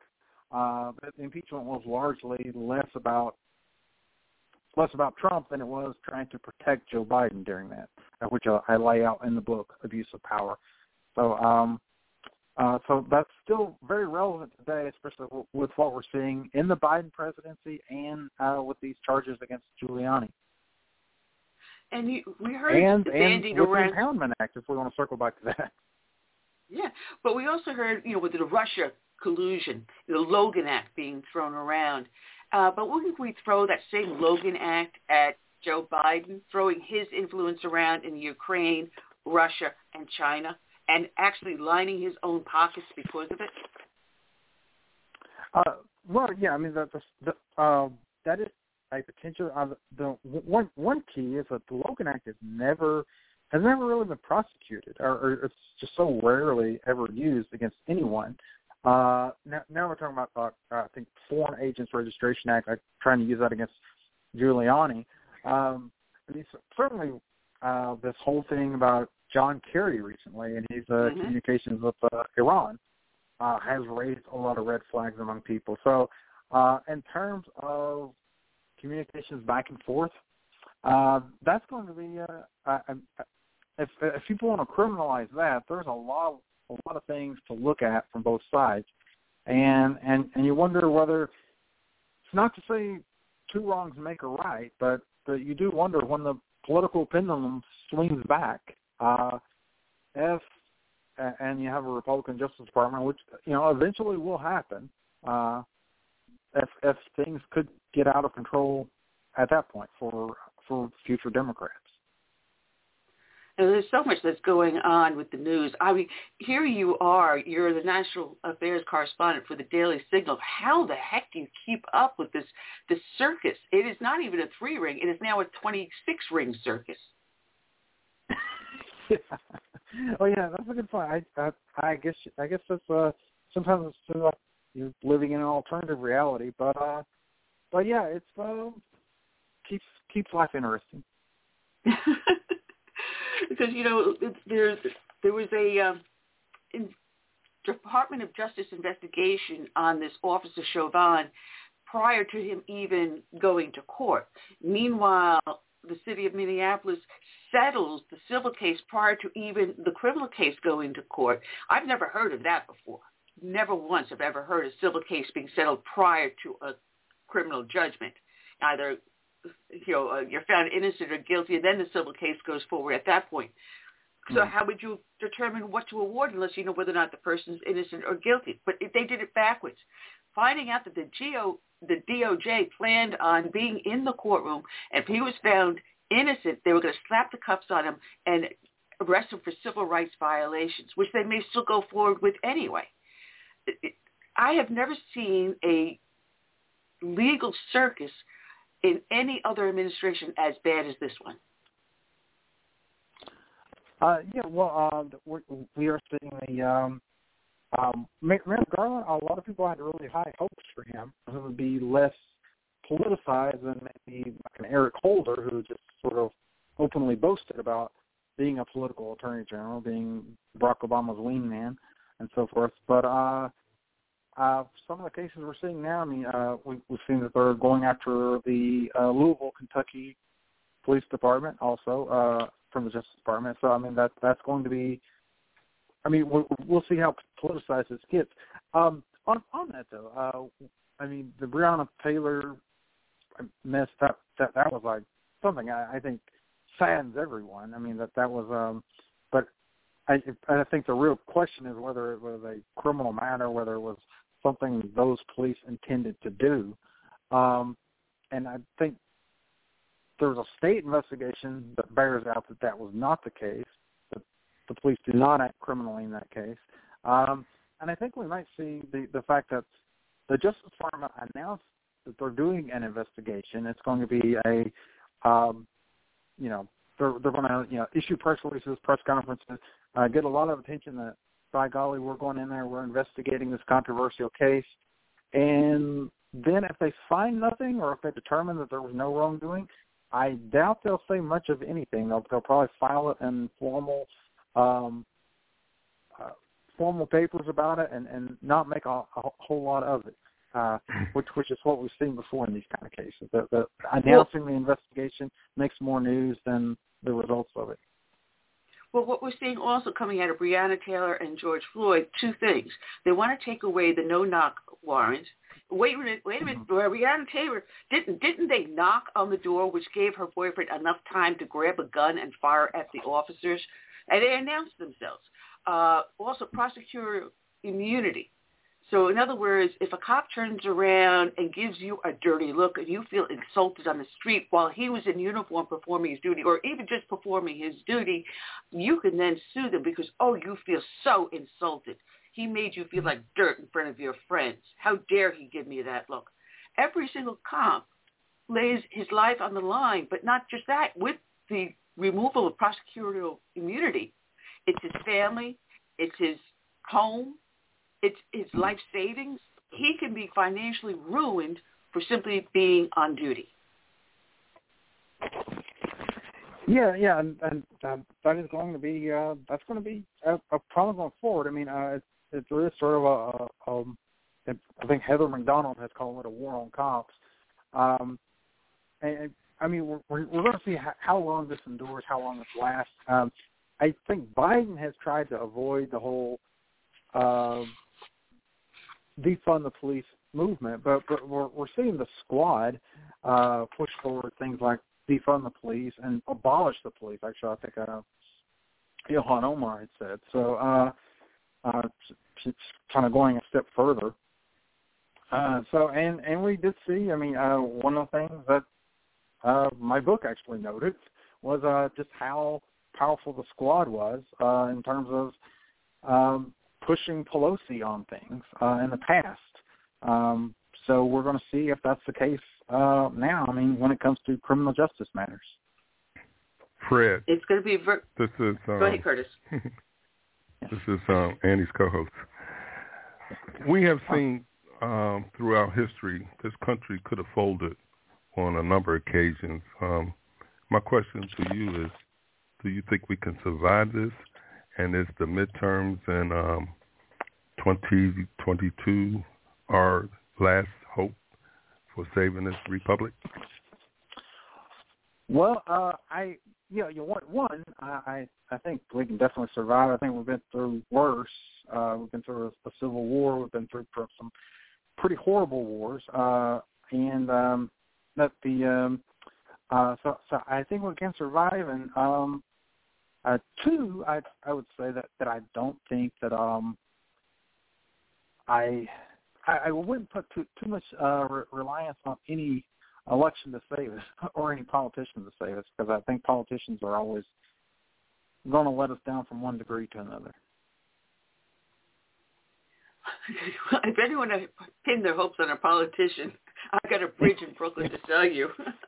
right. you know, yeah, one so, of the, I mean, the the the, uh, the uh, I mean the uh, midterms the, those are important in terms of restoring a separation of powers. Uh, I, I will say that, but but in terms of uh, being the last hope, um, no, I mean we we better uh, pin our hopes on something bigger. I think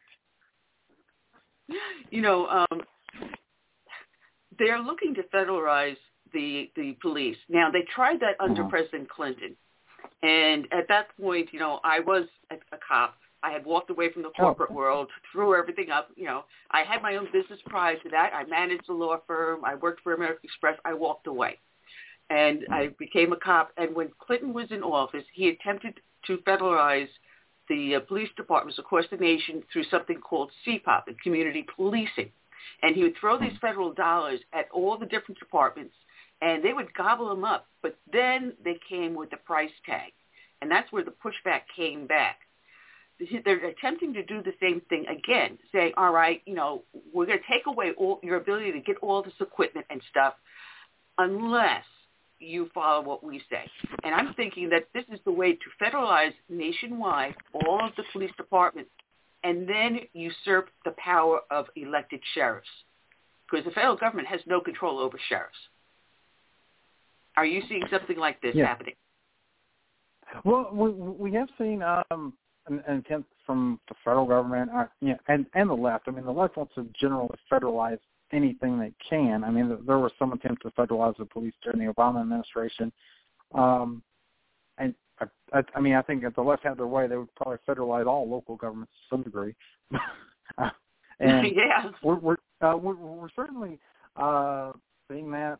Um, off topic a little bit, but I mean, we're certainly seeing there's an effort now in Congress to federalize all elections, which have historically been locally run. Um, and and and, and I think maybe the, the the same point about uh, elections would apply to law enforcement, which is if you federalize and centralize anything, it's going to make corruption and breakdown far more likely than if it's decentralized and and there's more of something that's having checks and balances on something else. Well, there's there's a several different prong attacks on the People's Republic. and one of them would be the gun confiscation that they're looking to do. You know, licensing if you go to purchase ammunition, red flag laws. So first you uh, unarm the population.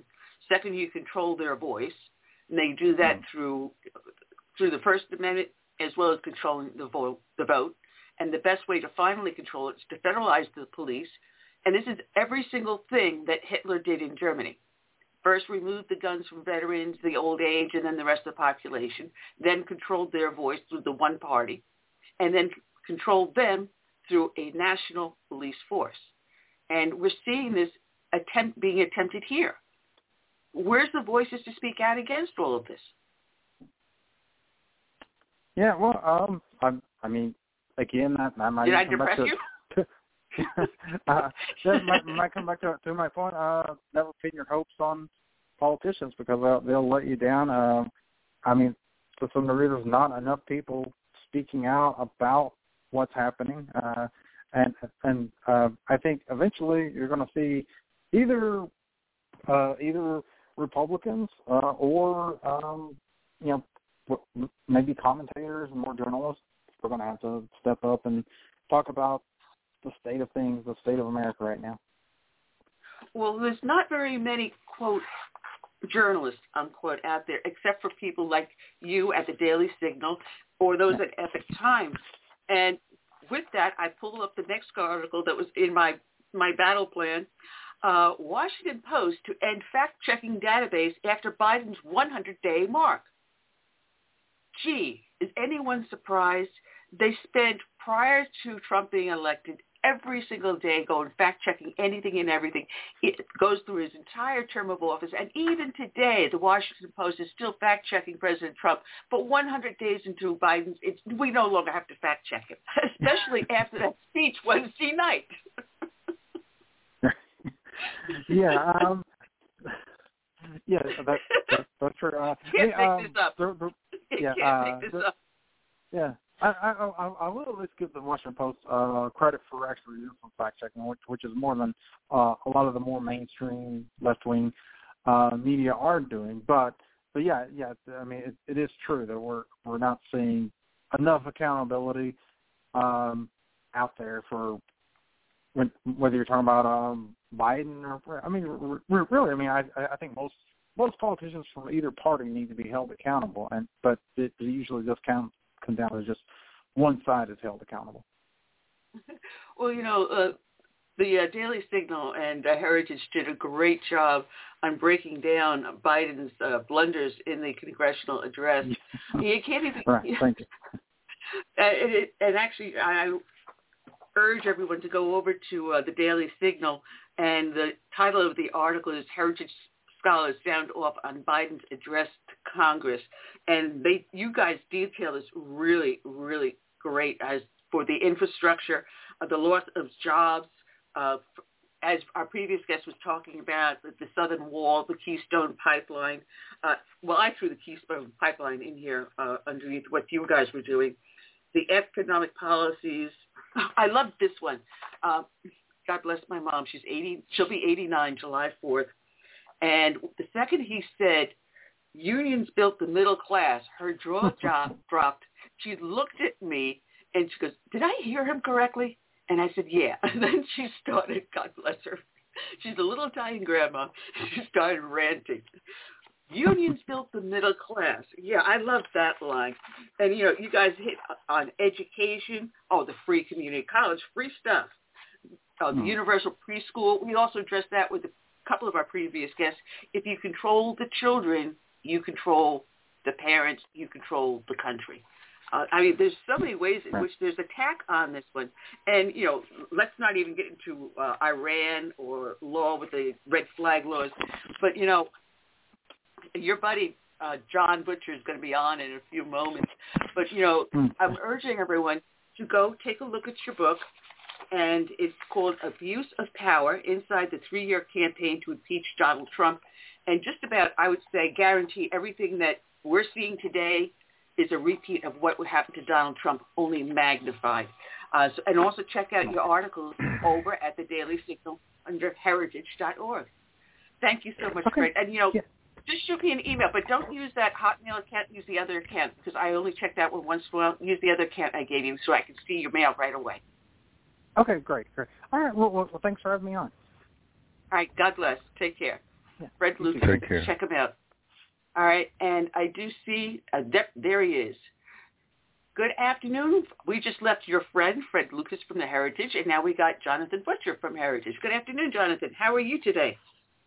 Good afternoon. I'm well, and thank you so much for uh, accommodating my schedule change today. I'm, I'm so grateful. You've always been so gracious when you've had me on the show, so thank you.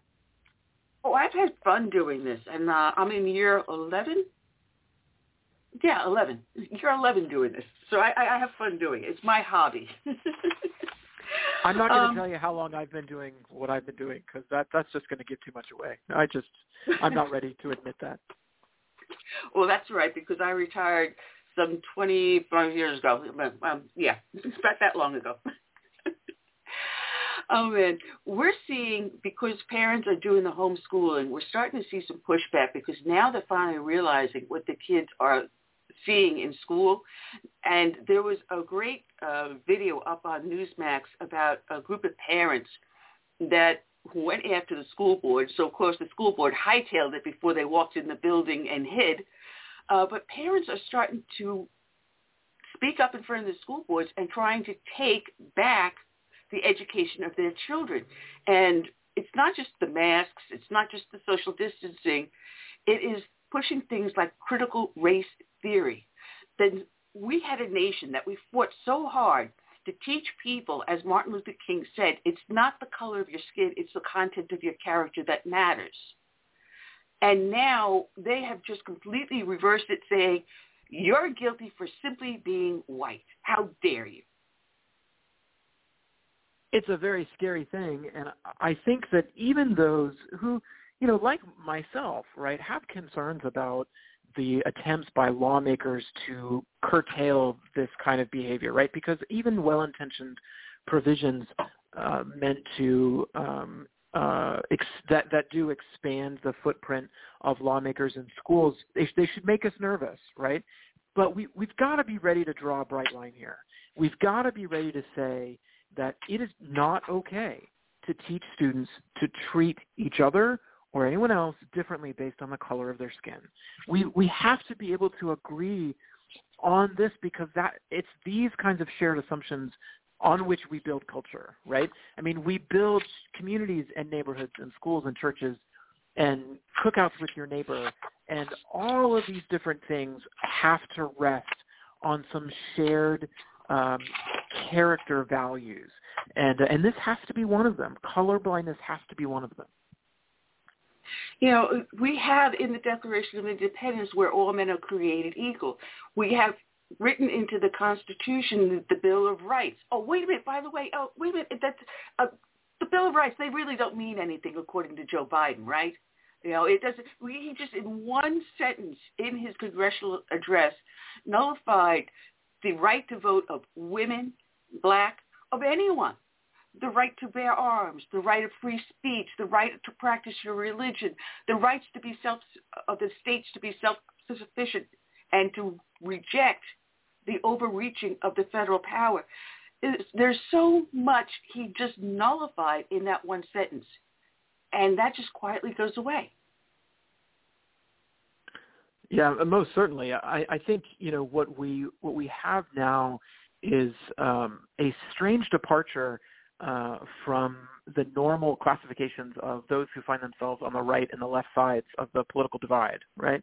And uh, there was a Vox interview earlier this week with James Carville, the um, you know progressive um, campaign strategist, where he said we all know the woke dogma is a problem, right? He, I mean, he just came out and said it. This was one day before Senator Tim Scott responded to President Biden's a speech before Congress, and Senator Scott said, um, we shouldn't be using race to solve political problems. Like we shouldn't be using race as some sort of um, wedge or or, or um, technique to somehow achieve political ends. So to see that perspective um, shared by people on different sides of, of the spectrum is should be encouraging to all of us, right? I mean, I think that this means that we are dealing with a um, with a moral issue here, right? This is a something that that we should be um, that people hold dear. They they base their lives on you know the decisions that they make uh, regarding how they feel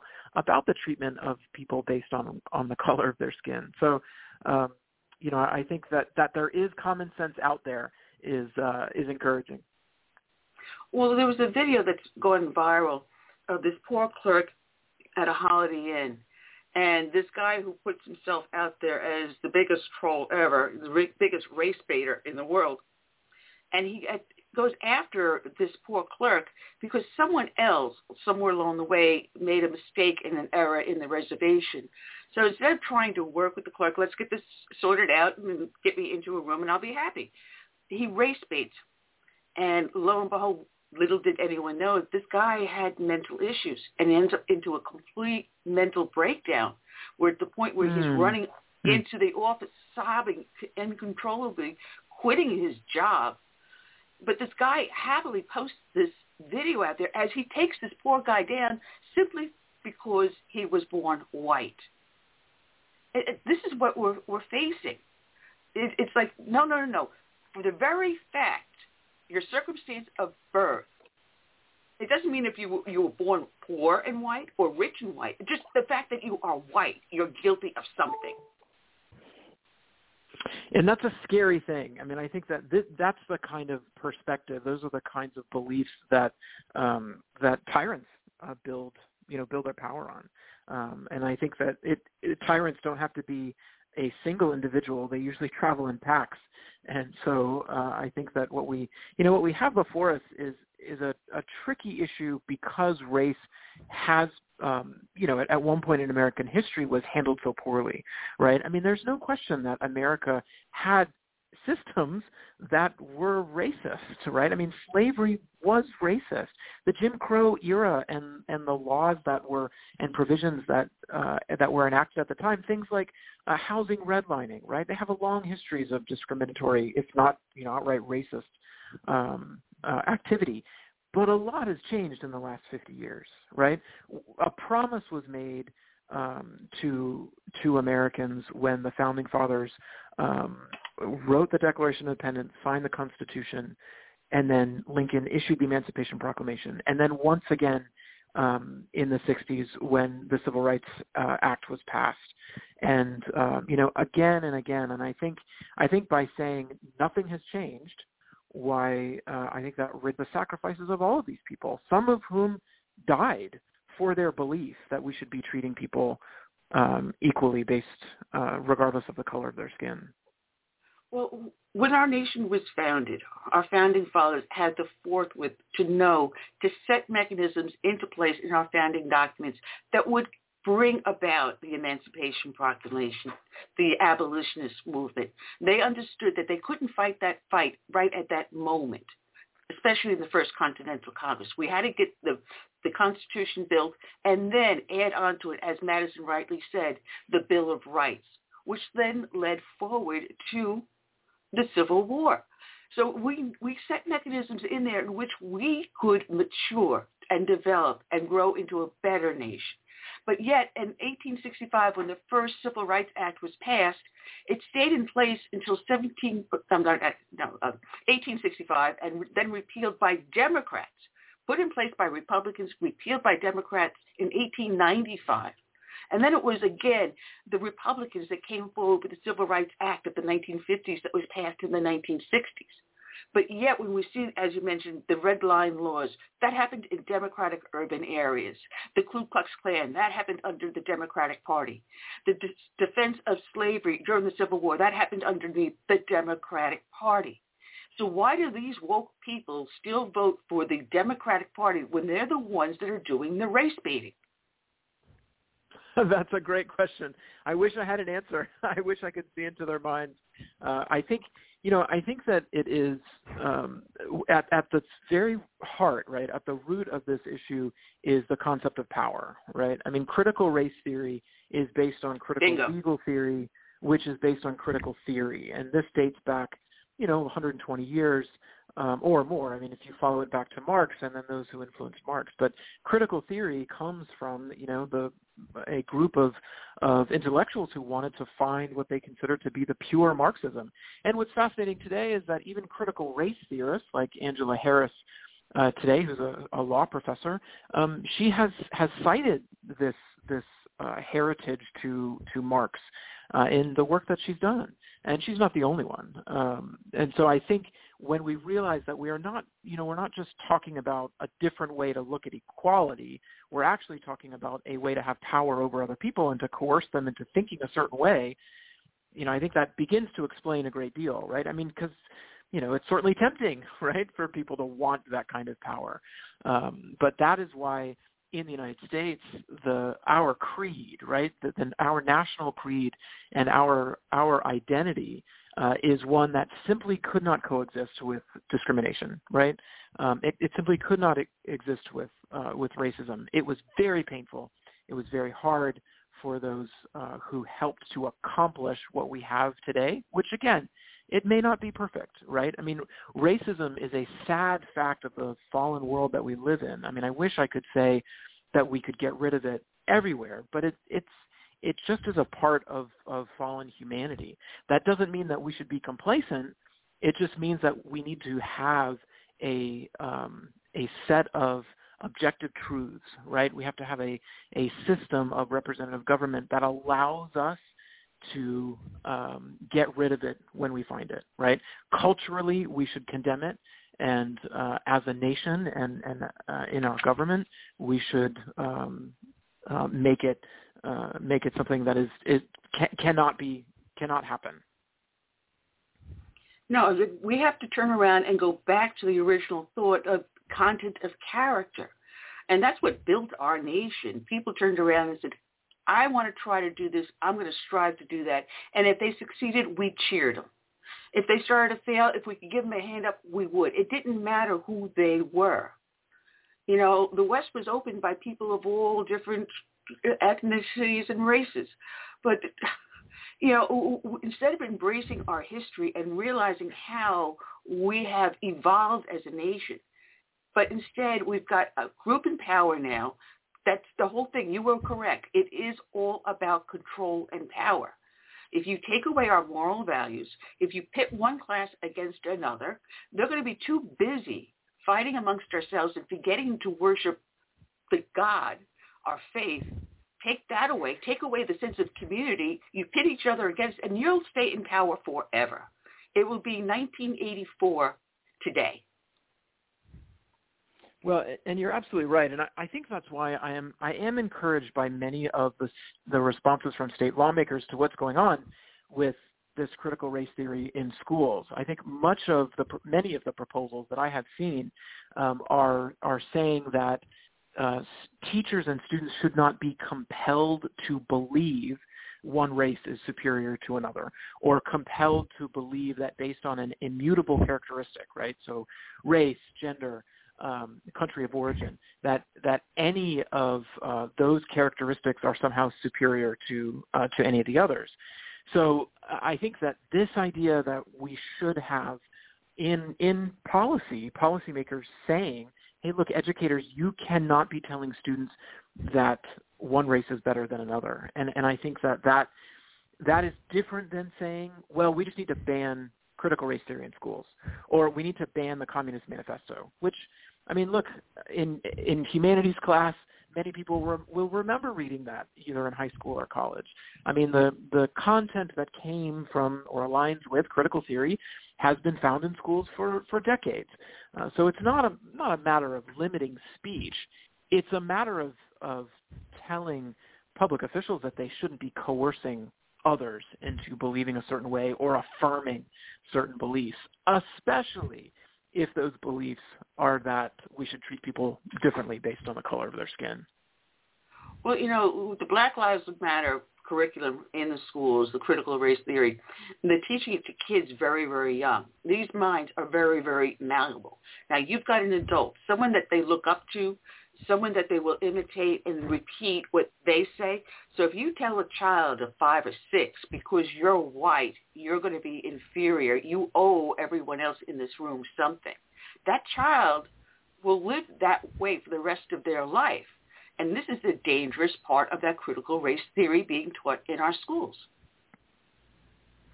Well, absolutely. I mean, children are so impressionable, and you know, your time in school, especially as you are in elementary school and middle school, um, you know, it, it, it makes um, it makes lasting impressions that we'll have for the rest of our lives. So it's important at those at those young ages um, uh, to be teaching the the ideas that that the civil rights movement uh, made so important to American culture, right? The ideas, like you were saying, of colorblindness, of meritocracy, uh, not because we will eliminate any any racism ever, right? I mean, again, this that's a humanity sadly is is going to be burdened with that, but we should be ready to condemn it, right?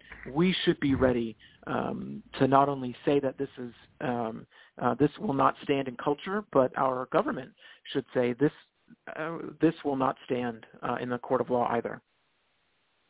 Yeah, there's there's so many things that we could go falling into this one because there have been lawsuits where an individual was sued because they would not date someone because they were of the same gender, or the lawsuit would say, well, because I'm of a di- different race. Well, you have you're a human being. You end up being attracted to whomever you are attracted to. You, you, you, that doesn't change. You can't force me to be with someone if there's no physical and uh, mental attraction. But this is how far they're willing to go. To guilt someone saying, all right, you're not going to date me because I'm black. That's your whiteness talking to you. You're not going to date me because I'm another man, and that's that's your homophobic to to you. You know, they they're using these things to guilt people and forcing them into accepting theories it's a law for thee, but not for me. Well, it, and you're exactly right. I think that this notion of white guilt rests on the idea that race is such a sensitive issue in the United States because it is. It's based on how we treat other people, and this, you know, this dates back generations. I mean, you go as far back as you know the, the early Judeo-Christian teachings um, of this idea that we should be not only love our neighbor but be ready to love our enemies. And that is really what is uh, at the at the very root of what racism rejects. And so there's something extremely central to what America's founding fathers believed about faith and how it was uh, so connected to virtues and why a representative government had to rest on those two things. So as you can see, right, even if we start with this this concept or this notion of race, we can very very quickly, I think, get into some very very large questions about how America uh, was founded, right, and, and what the American identity is all about. Jonathan. Exactly. This is right, the co-host. Um, I go to Philly every once in a while, and I was up there this past week, and it seems as though blacks in the urban communities, and I must say Democrat-controlled communities, they seem to have a perspective on America that whites are behind all the ills that they have ever faced. In other words, if they went to get a, a job and they didn't get it, it's because they were black. If they tried to um, you know, go go to school and improve themselves, but they didn't get in.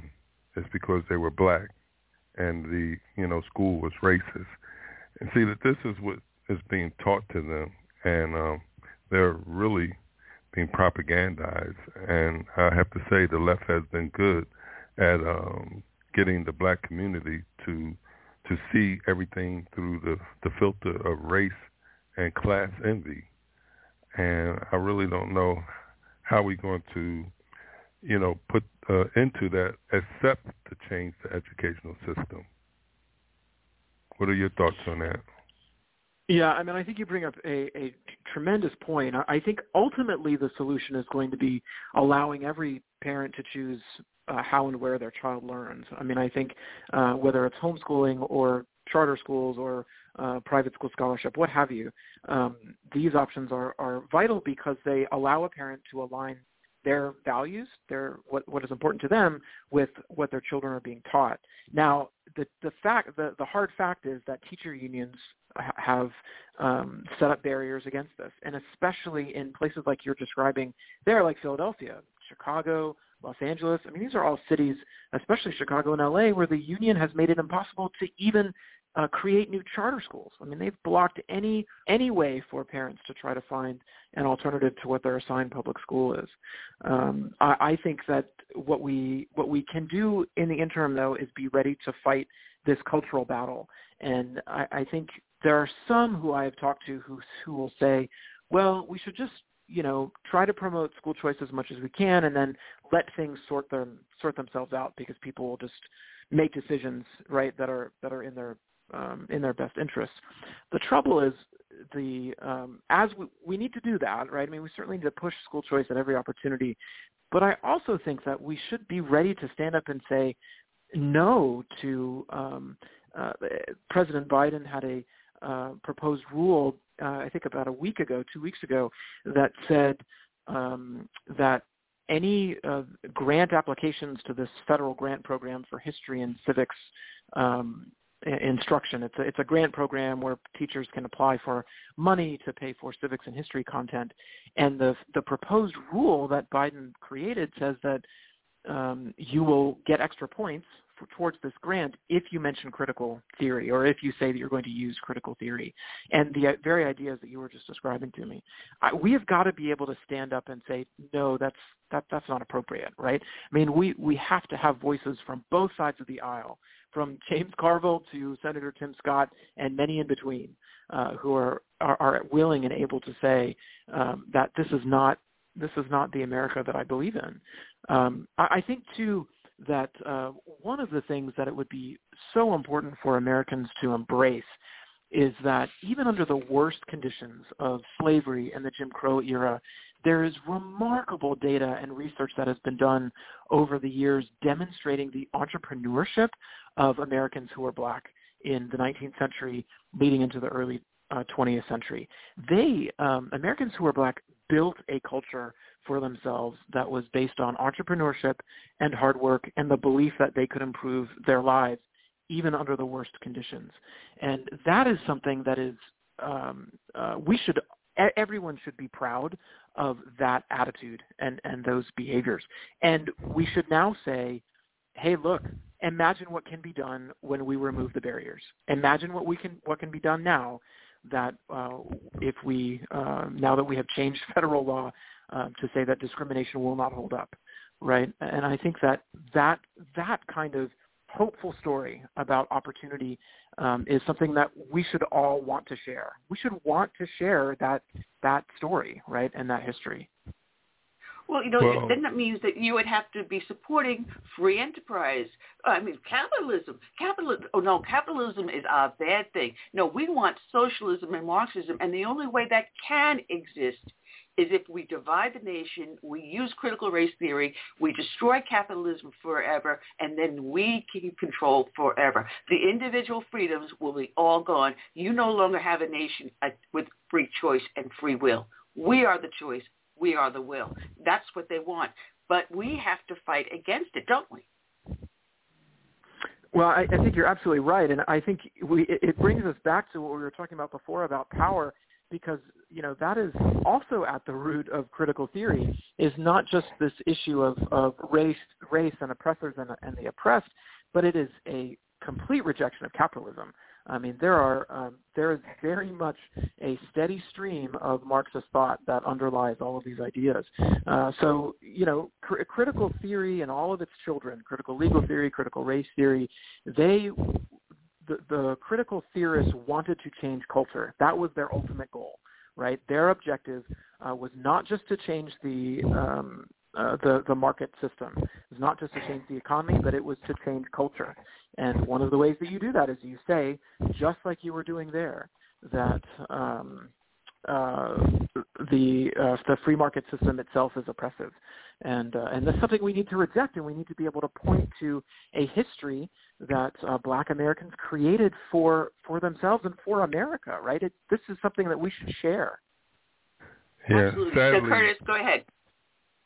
Sadly, that history is being suppressed, and on purpose. You know, um, I know you said all of us should want this and that for you know Americans, but we have to you know admit that there's a a group out there who have, have a different agenda, and they don't want this information put out there because then they would lose that clientele or that voting block. And that's you're right. We have to get that information out there, and, and there are people who are doing that, like myself and a few others that I know. But it's a hard nut to crack. When You you talking about the black community because they have been so indoctrinated. I mean, it's it's like going into um, an occult type environment. And if you know anything about occults, you really have to get the person out of that, away from that, in order to um, detox them, you know, mentally. And that's a hard thing to do in uh, the urban areas because they're there for life, most of them. Well, Jonathan, you're, you're absolutely a, right. And, oh, I'm sorry. Oh, I'm sorry. I was just going to say you you have a series of articles dealing with all of this over on the Heritage Foundation as well as Daily Signal. So if they go to the Daily Signal and key in your name, or over to Heritage Foundation and key in your name, uh, it'll take them directly to all your wonderful articles and the hard work you're doing. So please go ahead. I was just giving you a plug. Oh, I appreciate that. Thank you so much, and thank you for having me. I mean, I I, I would just say to um, uh, as we get near the, uh, sure the bottom of the hour here that I, I think that the um, it's even more difficult today because the um, uh, those in uh, the party in control wants to give money away, right? It, and the more that they expand free lunches, the more that they change the welfare system, the more that they change, you know, any of these services that come from Washington to make it easier for people to uh, use somebody else's money to, to receive assistance, it's harder and harder, I think, to to go back to this um, very very precious nature of entrepreneurship, of self help, of believing that um, that our American identity is built around um, a, uh, a a colorblind uh, acceptance of uh, of each other, and uh, and that the best way out is uh, the, what we can build for ourselves. Absolutely, absolutely. And then, of course, you have a Democrat who turns around and throws a monkey wrench into everything you're trying to do in Texas. That said there are now six sexes. Gee, and they want he wants that taught in grades K through 12. Um, although the Texas bill says there are only two, he's saying no, no, there are now six sexes. This is this is what we're fighting against in our school system. When you have you know the Black Lives Matter movement infiltrating the curriculum, when you have liberal teachers that are unionized, that would rather stay home and collect a union paycheck rather than being in the classroom helping kids that they were supposed to be pledged to help, when you have politicians that stick their nose in where it doesn't belong, we've got an uphill battle. But I, as you said, there is hope. There are states like mine, South Carolina, the great state that has Tim Scott as senator, that are passing legislation that is allowing the money to follow the child. I believe Florida is doing that. I believe Texas is doing that. Red states are doing it. And sooner or later, there's going to be a push in those blue states. And the parents are going to rise up, I think. And they're going to say, wait a minute. How come those kids are succeeding when mine are failing? Well, look at your school system. You got them in public school or you're allowing the dollar to follow the child, not the child follow the dollar. That's something that Heritage is working on too, correct? Absolutely, and this year's been a remarkable um, uh, number of states that have been considering uh, school choice options. There's been uh, a new new programs in West Virginia as well as Kentucky, as well as expanded programs in states like Indiana. It's it's really uh, much of it I think is driven by the frustration that parents had with districts during the pandemic, uh, but this has wide-ranging implications uh, for and opportunities for children really across the country. And there's also a movement to go back to traditional religious uh, schools also, where they do classical teaching. I mean, the church I go to, they started off just a handful of years just doing uh, kindergarten through third. And within just a handful, they had so many students and parents willing, and plus people giving money for scholarships. Uh, they've gone through and they've actually graduated their first class. And these kids are all going into Ivy College Ivy colleges on scholarships.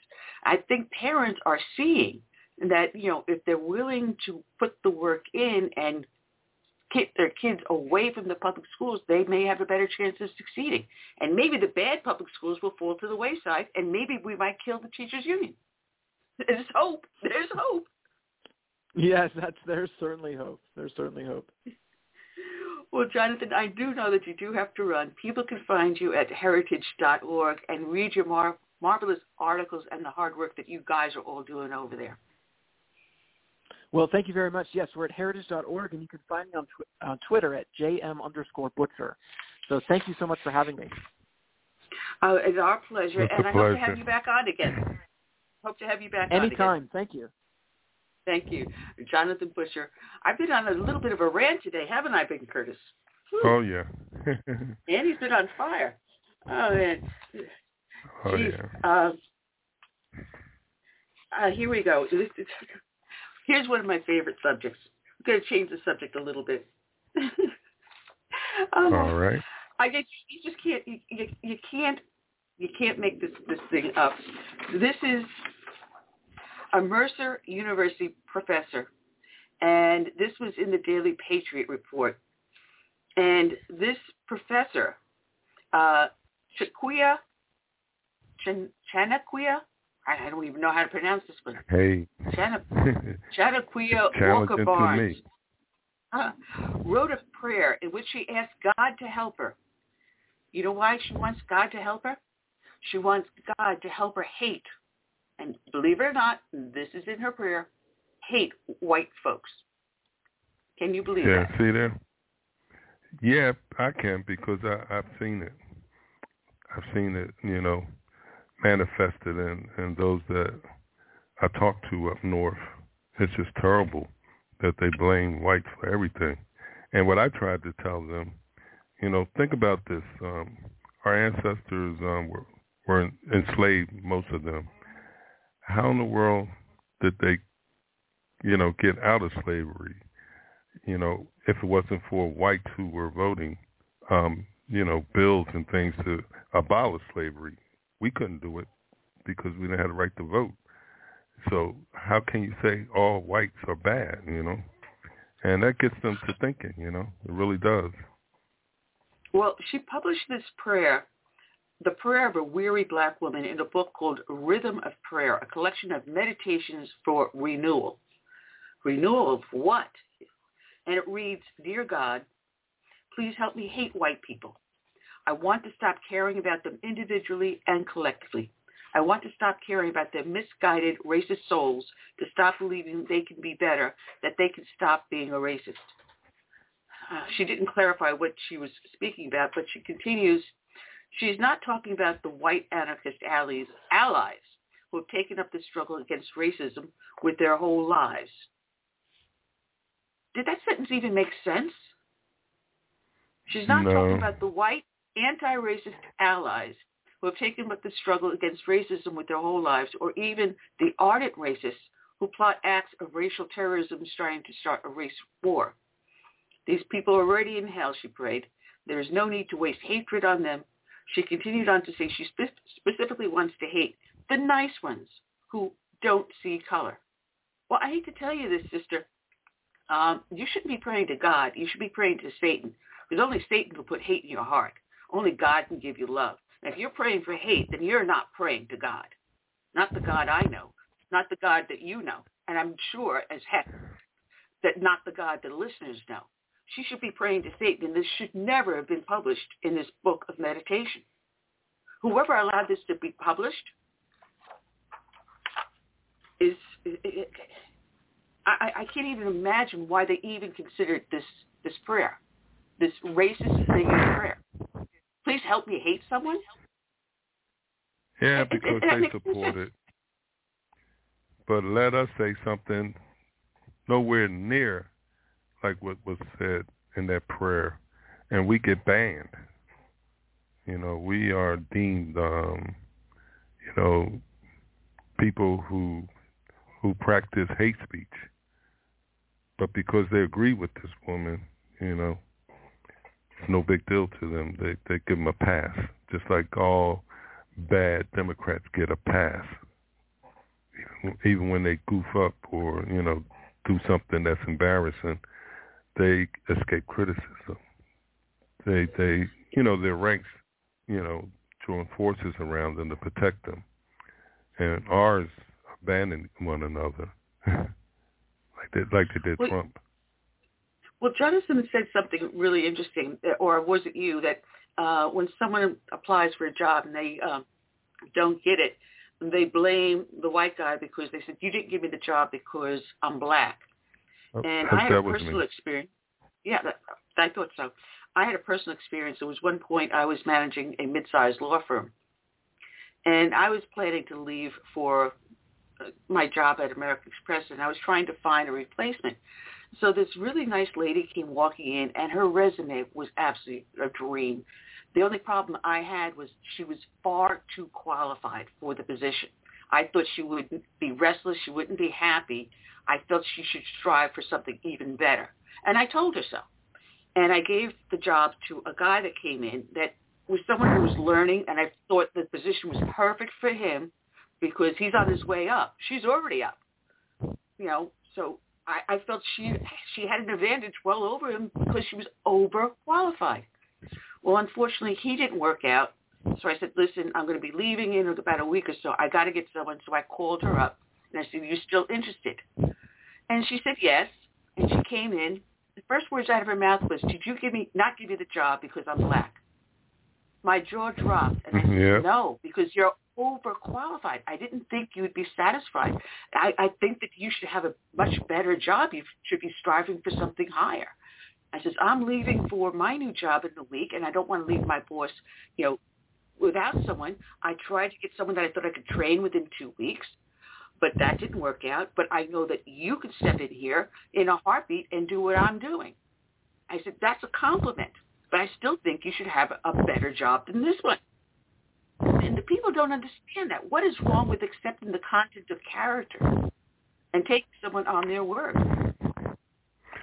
Well, once again, in the black community, they're being taught that whites in America are racist and that this is a racist country and that um, it was never a country made for the black man to um, to exist in. You know, this is what they're they're being taught, and they really believe it. And it's, I mean, this is 2021, and we still have that mindset that you know you can't make in America, even though we have plenty of examples of minorities who have made it in America and are very successful. Some millionaires and billionaires like Oprah, Tiger Woods, you know, Jay-Z and Beyonce, Denzel Washington, they made it. Jackie Robinson, you know, they all broke barriers and things like that. Even Frederick Douglass going back that far. But they're not getting getting those stories. All they get is like Rodney King type stories where blacks are being abused and victimized. That's another thing that um, the left uses in the black community. This this victimization, you know, mindset. So they think as um, a collective group, you know, of victims. Because if you look at the Democrat Party, under their umbrella are many groups, and all of these groups feel like they are victims and they like it that way. Those who are, you know, at the leadership level, they like it this way because they can manipulate them. I mean, anytime they want these people to show out, go out and riot, they they raise the race card or class envy, or tell them, you know, you're being victimized, you know, by the brutality of the cops. You know, I, I looked and did some research and and it seems that on average there are maybe 20 blacks that are killed by cops every year or less. And 90, well, I'd say 80 something percent of those are justifiable. And yet, you know, if you listen to people, we have a systemic problem in this country with law enforcement. It's not true. But they'll never know that because you, all you hear on the news is the bad stuff. You never hear about a cop risking his life saving somebody. No, as a matter of fact, when you look at the statistics that Newsmax has been going over, twice as many unarmed white guys are killed every year than unarmed black. Twice as many. So, you know, there's got to be something that is, is not happening here.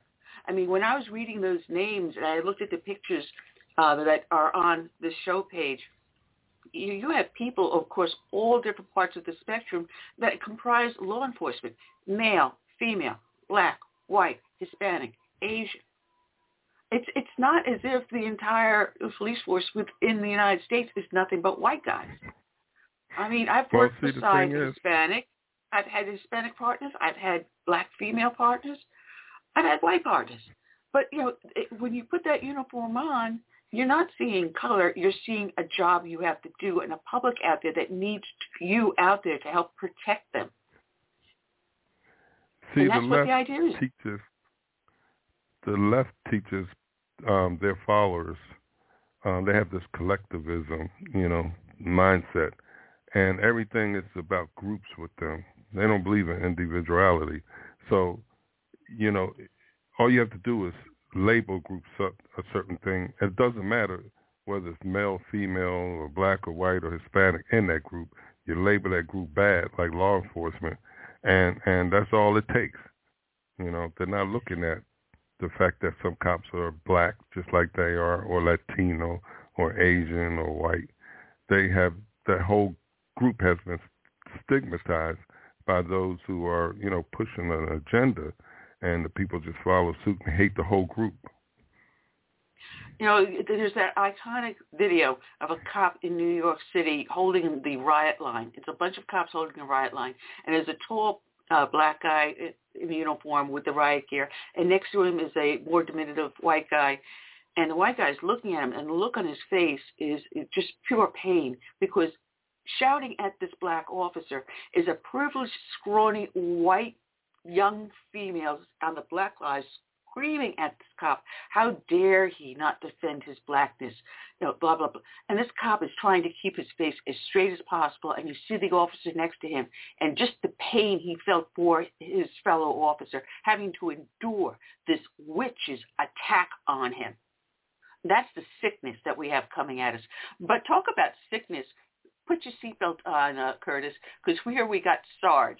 Sarge, go ahead. I know that you've been rip-roaring in the chat room. I know you're rocking and ready. Yeah, you know I am because it's just such a target-rich environment. I can't miss. All uh, right. You know, hey, how you doing there, boss? How you doing too? You okay right. with Annie there? Oh yeah. Yeah, I like what you've been saying, man. You've been hitting the nail on the head. But look, I, I read that uh professor, that black professor's uh hate screed uh, and, I was really kind of open-mouthed at it because it was so typical of where they're going. I mean, they are only increasing their sense of grievance and, frankly, their lunacy. It's like I put in the chat room. White racists, for the most part, not completely, but most of them have been shamed or at least concealing their racism to some extent. When you're dealing with these black racists and Marxists, they're giving excuses and poor baby rationalizations for why they hate so much. And of course they tell us a black person can never be a racist, so you must never forthrightly confront them because 400 years, Jim Crow, segregation, slavery, and lynching, see, it's always a narrative. It's never seeing anyone as an individual. Never, never, never, never, never. It's always a collective. And then ignoring the principles for and applying the collective to an individual spewing hatred. Always. Because the content of character must never, never, never be allowed to intrude on the pursuit of power by these woke-topians. It's an impediment to what they want to do. We are facing, I think, an unparalleled philosophical and ideological concept upon our way of life and our notion of liberty. We really are. We better be prepared to fight it and recognize it for its truly awful, evil, depraved, and insidious nature. And you're right. Yeah. Because if they would see people as individuals, then they would know there are bad apples in just about every group, so you wouldn't blame the whole group. But that's not the way they see it, you know. They look at No. it as if there's one bad cop, they're all bad. If there, well, there's actually, one uh, racist, you know, like that, most other, of the people who say racist. that, The people that got marching the streets, putting the ACABs all over the place, they're like useful idiots. They're the shock troops, the storm troopers running around out there. The ones who were behind it, the the, the brains, the the well, some of whom are very smart in the sense that Lenin was very smart, The very insidiously, evilly, diabolically smart. They're not useful idiots. They understand what they're trying to do. The useful idiots Oh, yeah. swallow that nonsense, but they are simply after the pursuit of power, power by any means, a usurpation of the institutions that exist. I mean, we, we I, I don't think it is possible to overstate the extent to which the tentacles of this agenda reach into everything. They have intro, infiltrated literally every major institution in this culture. They've gotten Yes, into the have. armed forces now, for God's sake. They yeah, have. this is doing critical race theory now. They're teaching it in the armed forces. The Air Force started it, and it's going all the way through all the different services. It is Yeah. absolutely frightening. And, And It- then is. purpose, this It really is. It's, 16, we're, it's becoming an ideological. The armed forces is becoming nothing more than an ideological ideological assertion. Combat efficiency is being relegated to second or third place. That is what's Yeah. really frightening because their job is to protect this nation and defend this nation's national security interests. That is, I don't believe that's the case anymore. At least not at the leadership level. Yeah, there are, of course, always going to be professionals who understand what the purpose of the armed forces is. I'm talking about the people who are appointed to lead it by this regime we've got in the White House right now.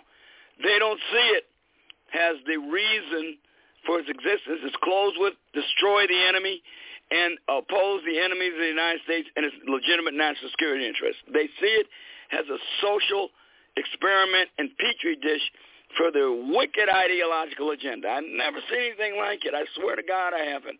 And I never thought it would exist in our lifetimes. Yep, No, and then they're pushing this 1619 project where, you know, they say, you know, the American history began with the arrival of slaves. You know, all the- the- I mean, nothing gets past these guys. You know, they will do whatever it takes to to push their Whatever. agenda forward. Whatever. I mean, you, you say to yourself that, um, you know, we, you were looking at a purge. We're looking at a purge, a purge of the armed forces. A purge. It's a Stalinist Yeah. purge right out of 1937 in the USSR. absolutely. It's just an American Absolutely. Version of it. No sooner did President Obama take office, the purge began. Actually, I should Oh, say yeah. probably started underneath Bush, but it just went into hyper gear on steroids under Obama, and now it's steroids on steroids. And unfortunately, it will it'll break down our our ability to defend ourselves. But that's the whole point.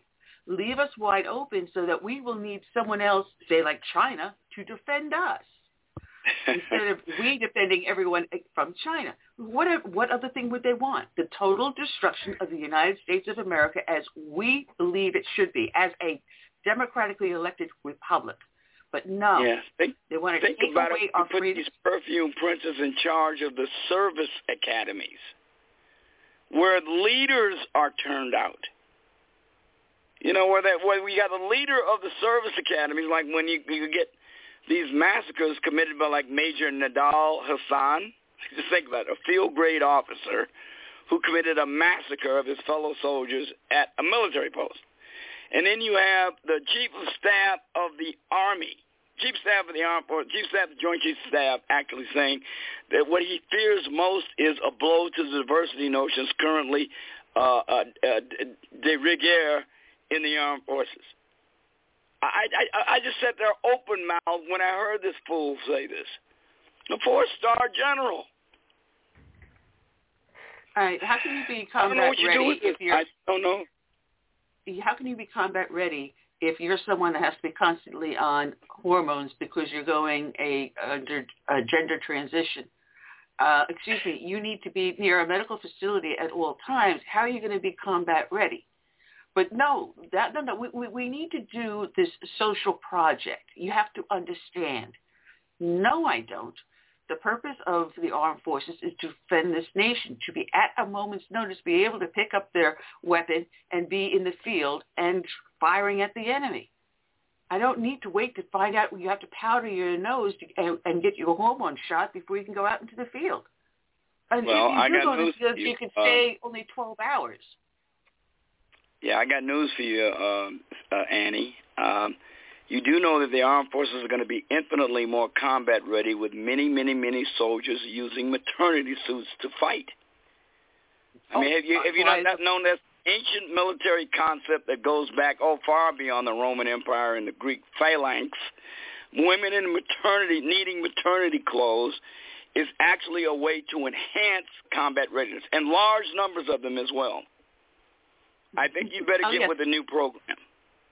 And, and how well they We fit have in a the combat. history of I mean, for armies that have done this. Yeah. And how well they fit into the cockpit of a fighter plane. Yeah, I can see them trying to get the joystick over their belly. Uh, that ain't going to work too well either.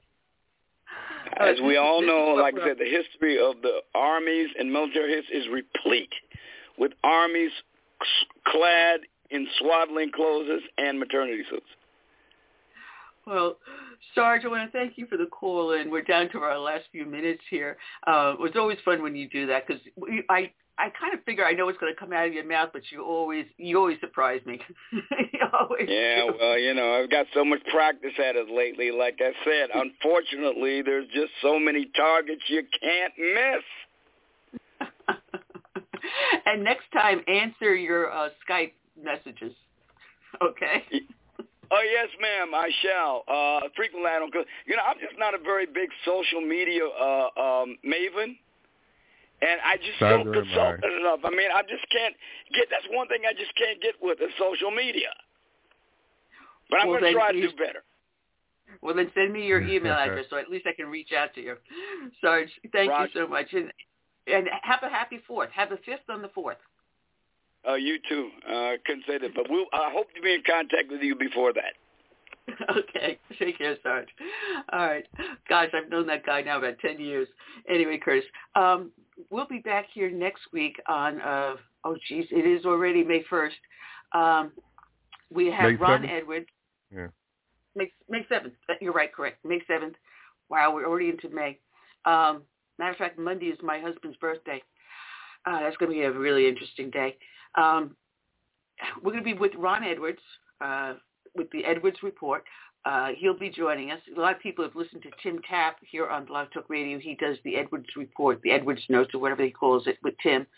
Uh, and he has his own show uh, five days a week. And Curtis, you are going to be a guest. When are you going to be showing up on his show? Do you know the date?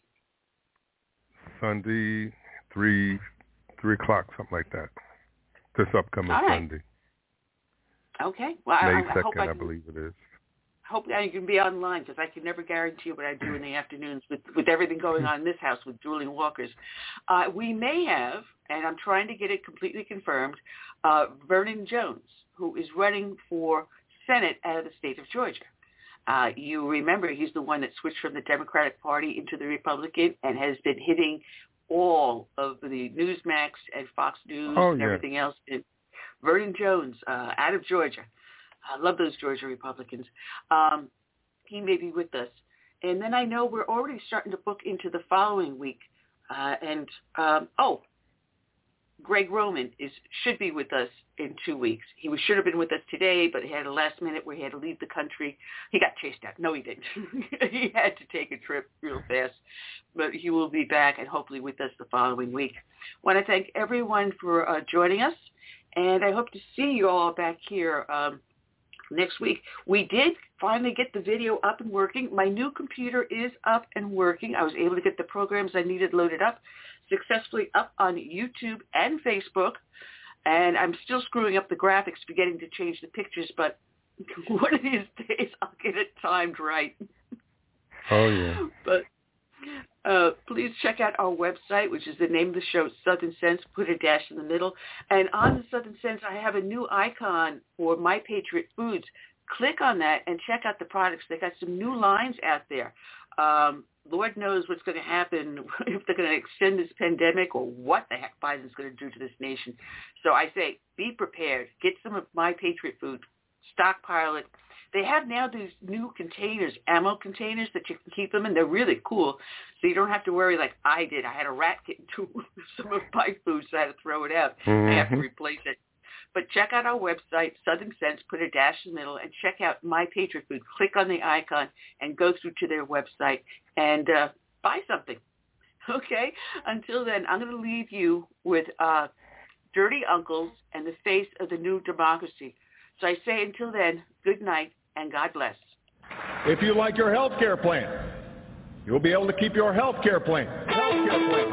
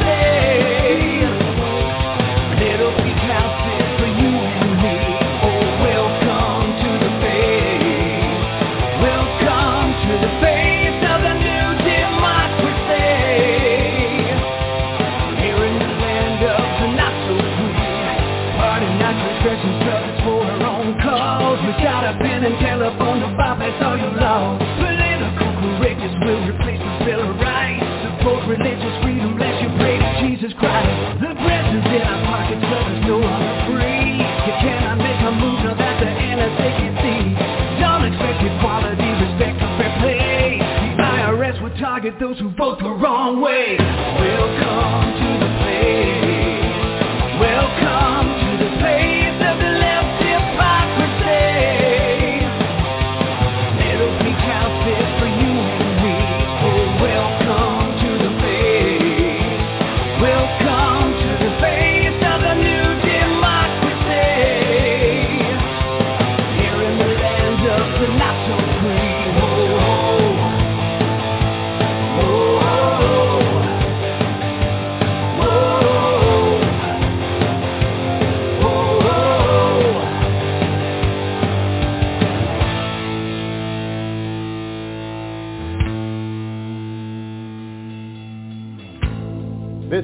most transparent administration in history. Not even a smidgen of corruption. Fact is, we had four dead Americans. What difference at this point does it make?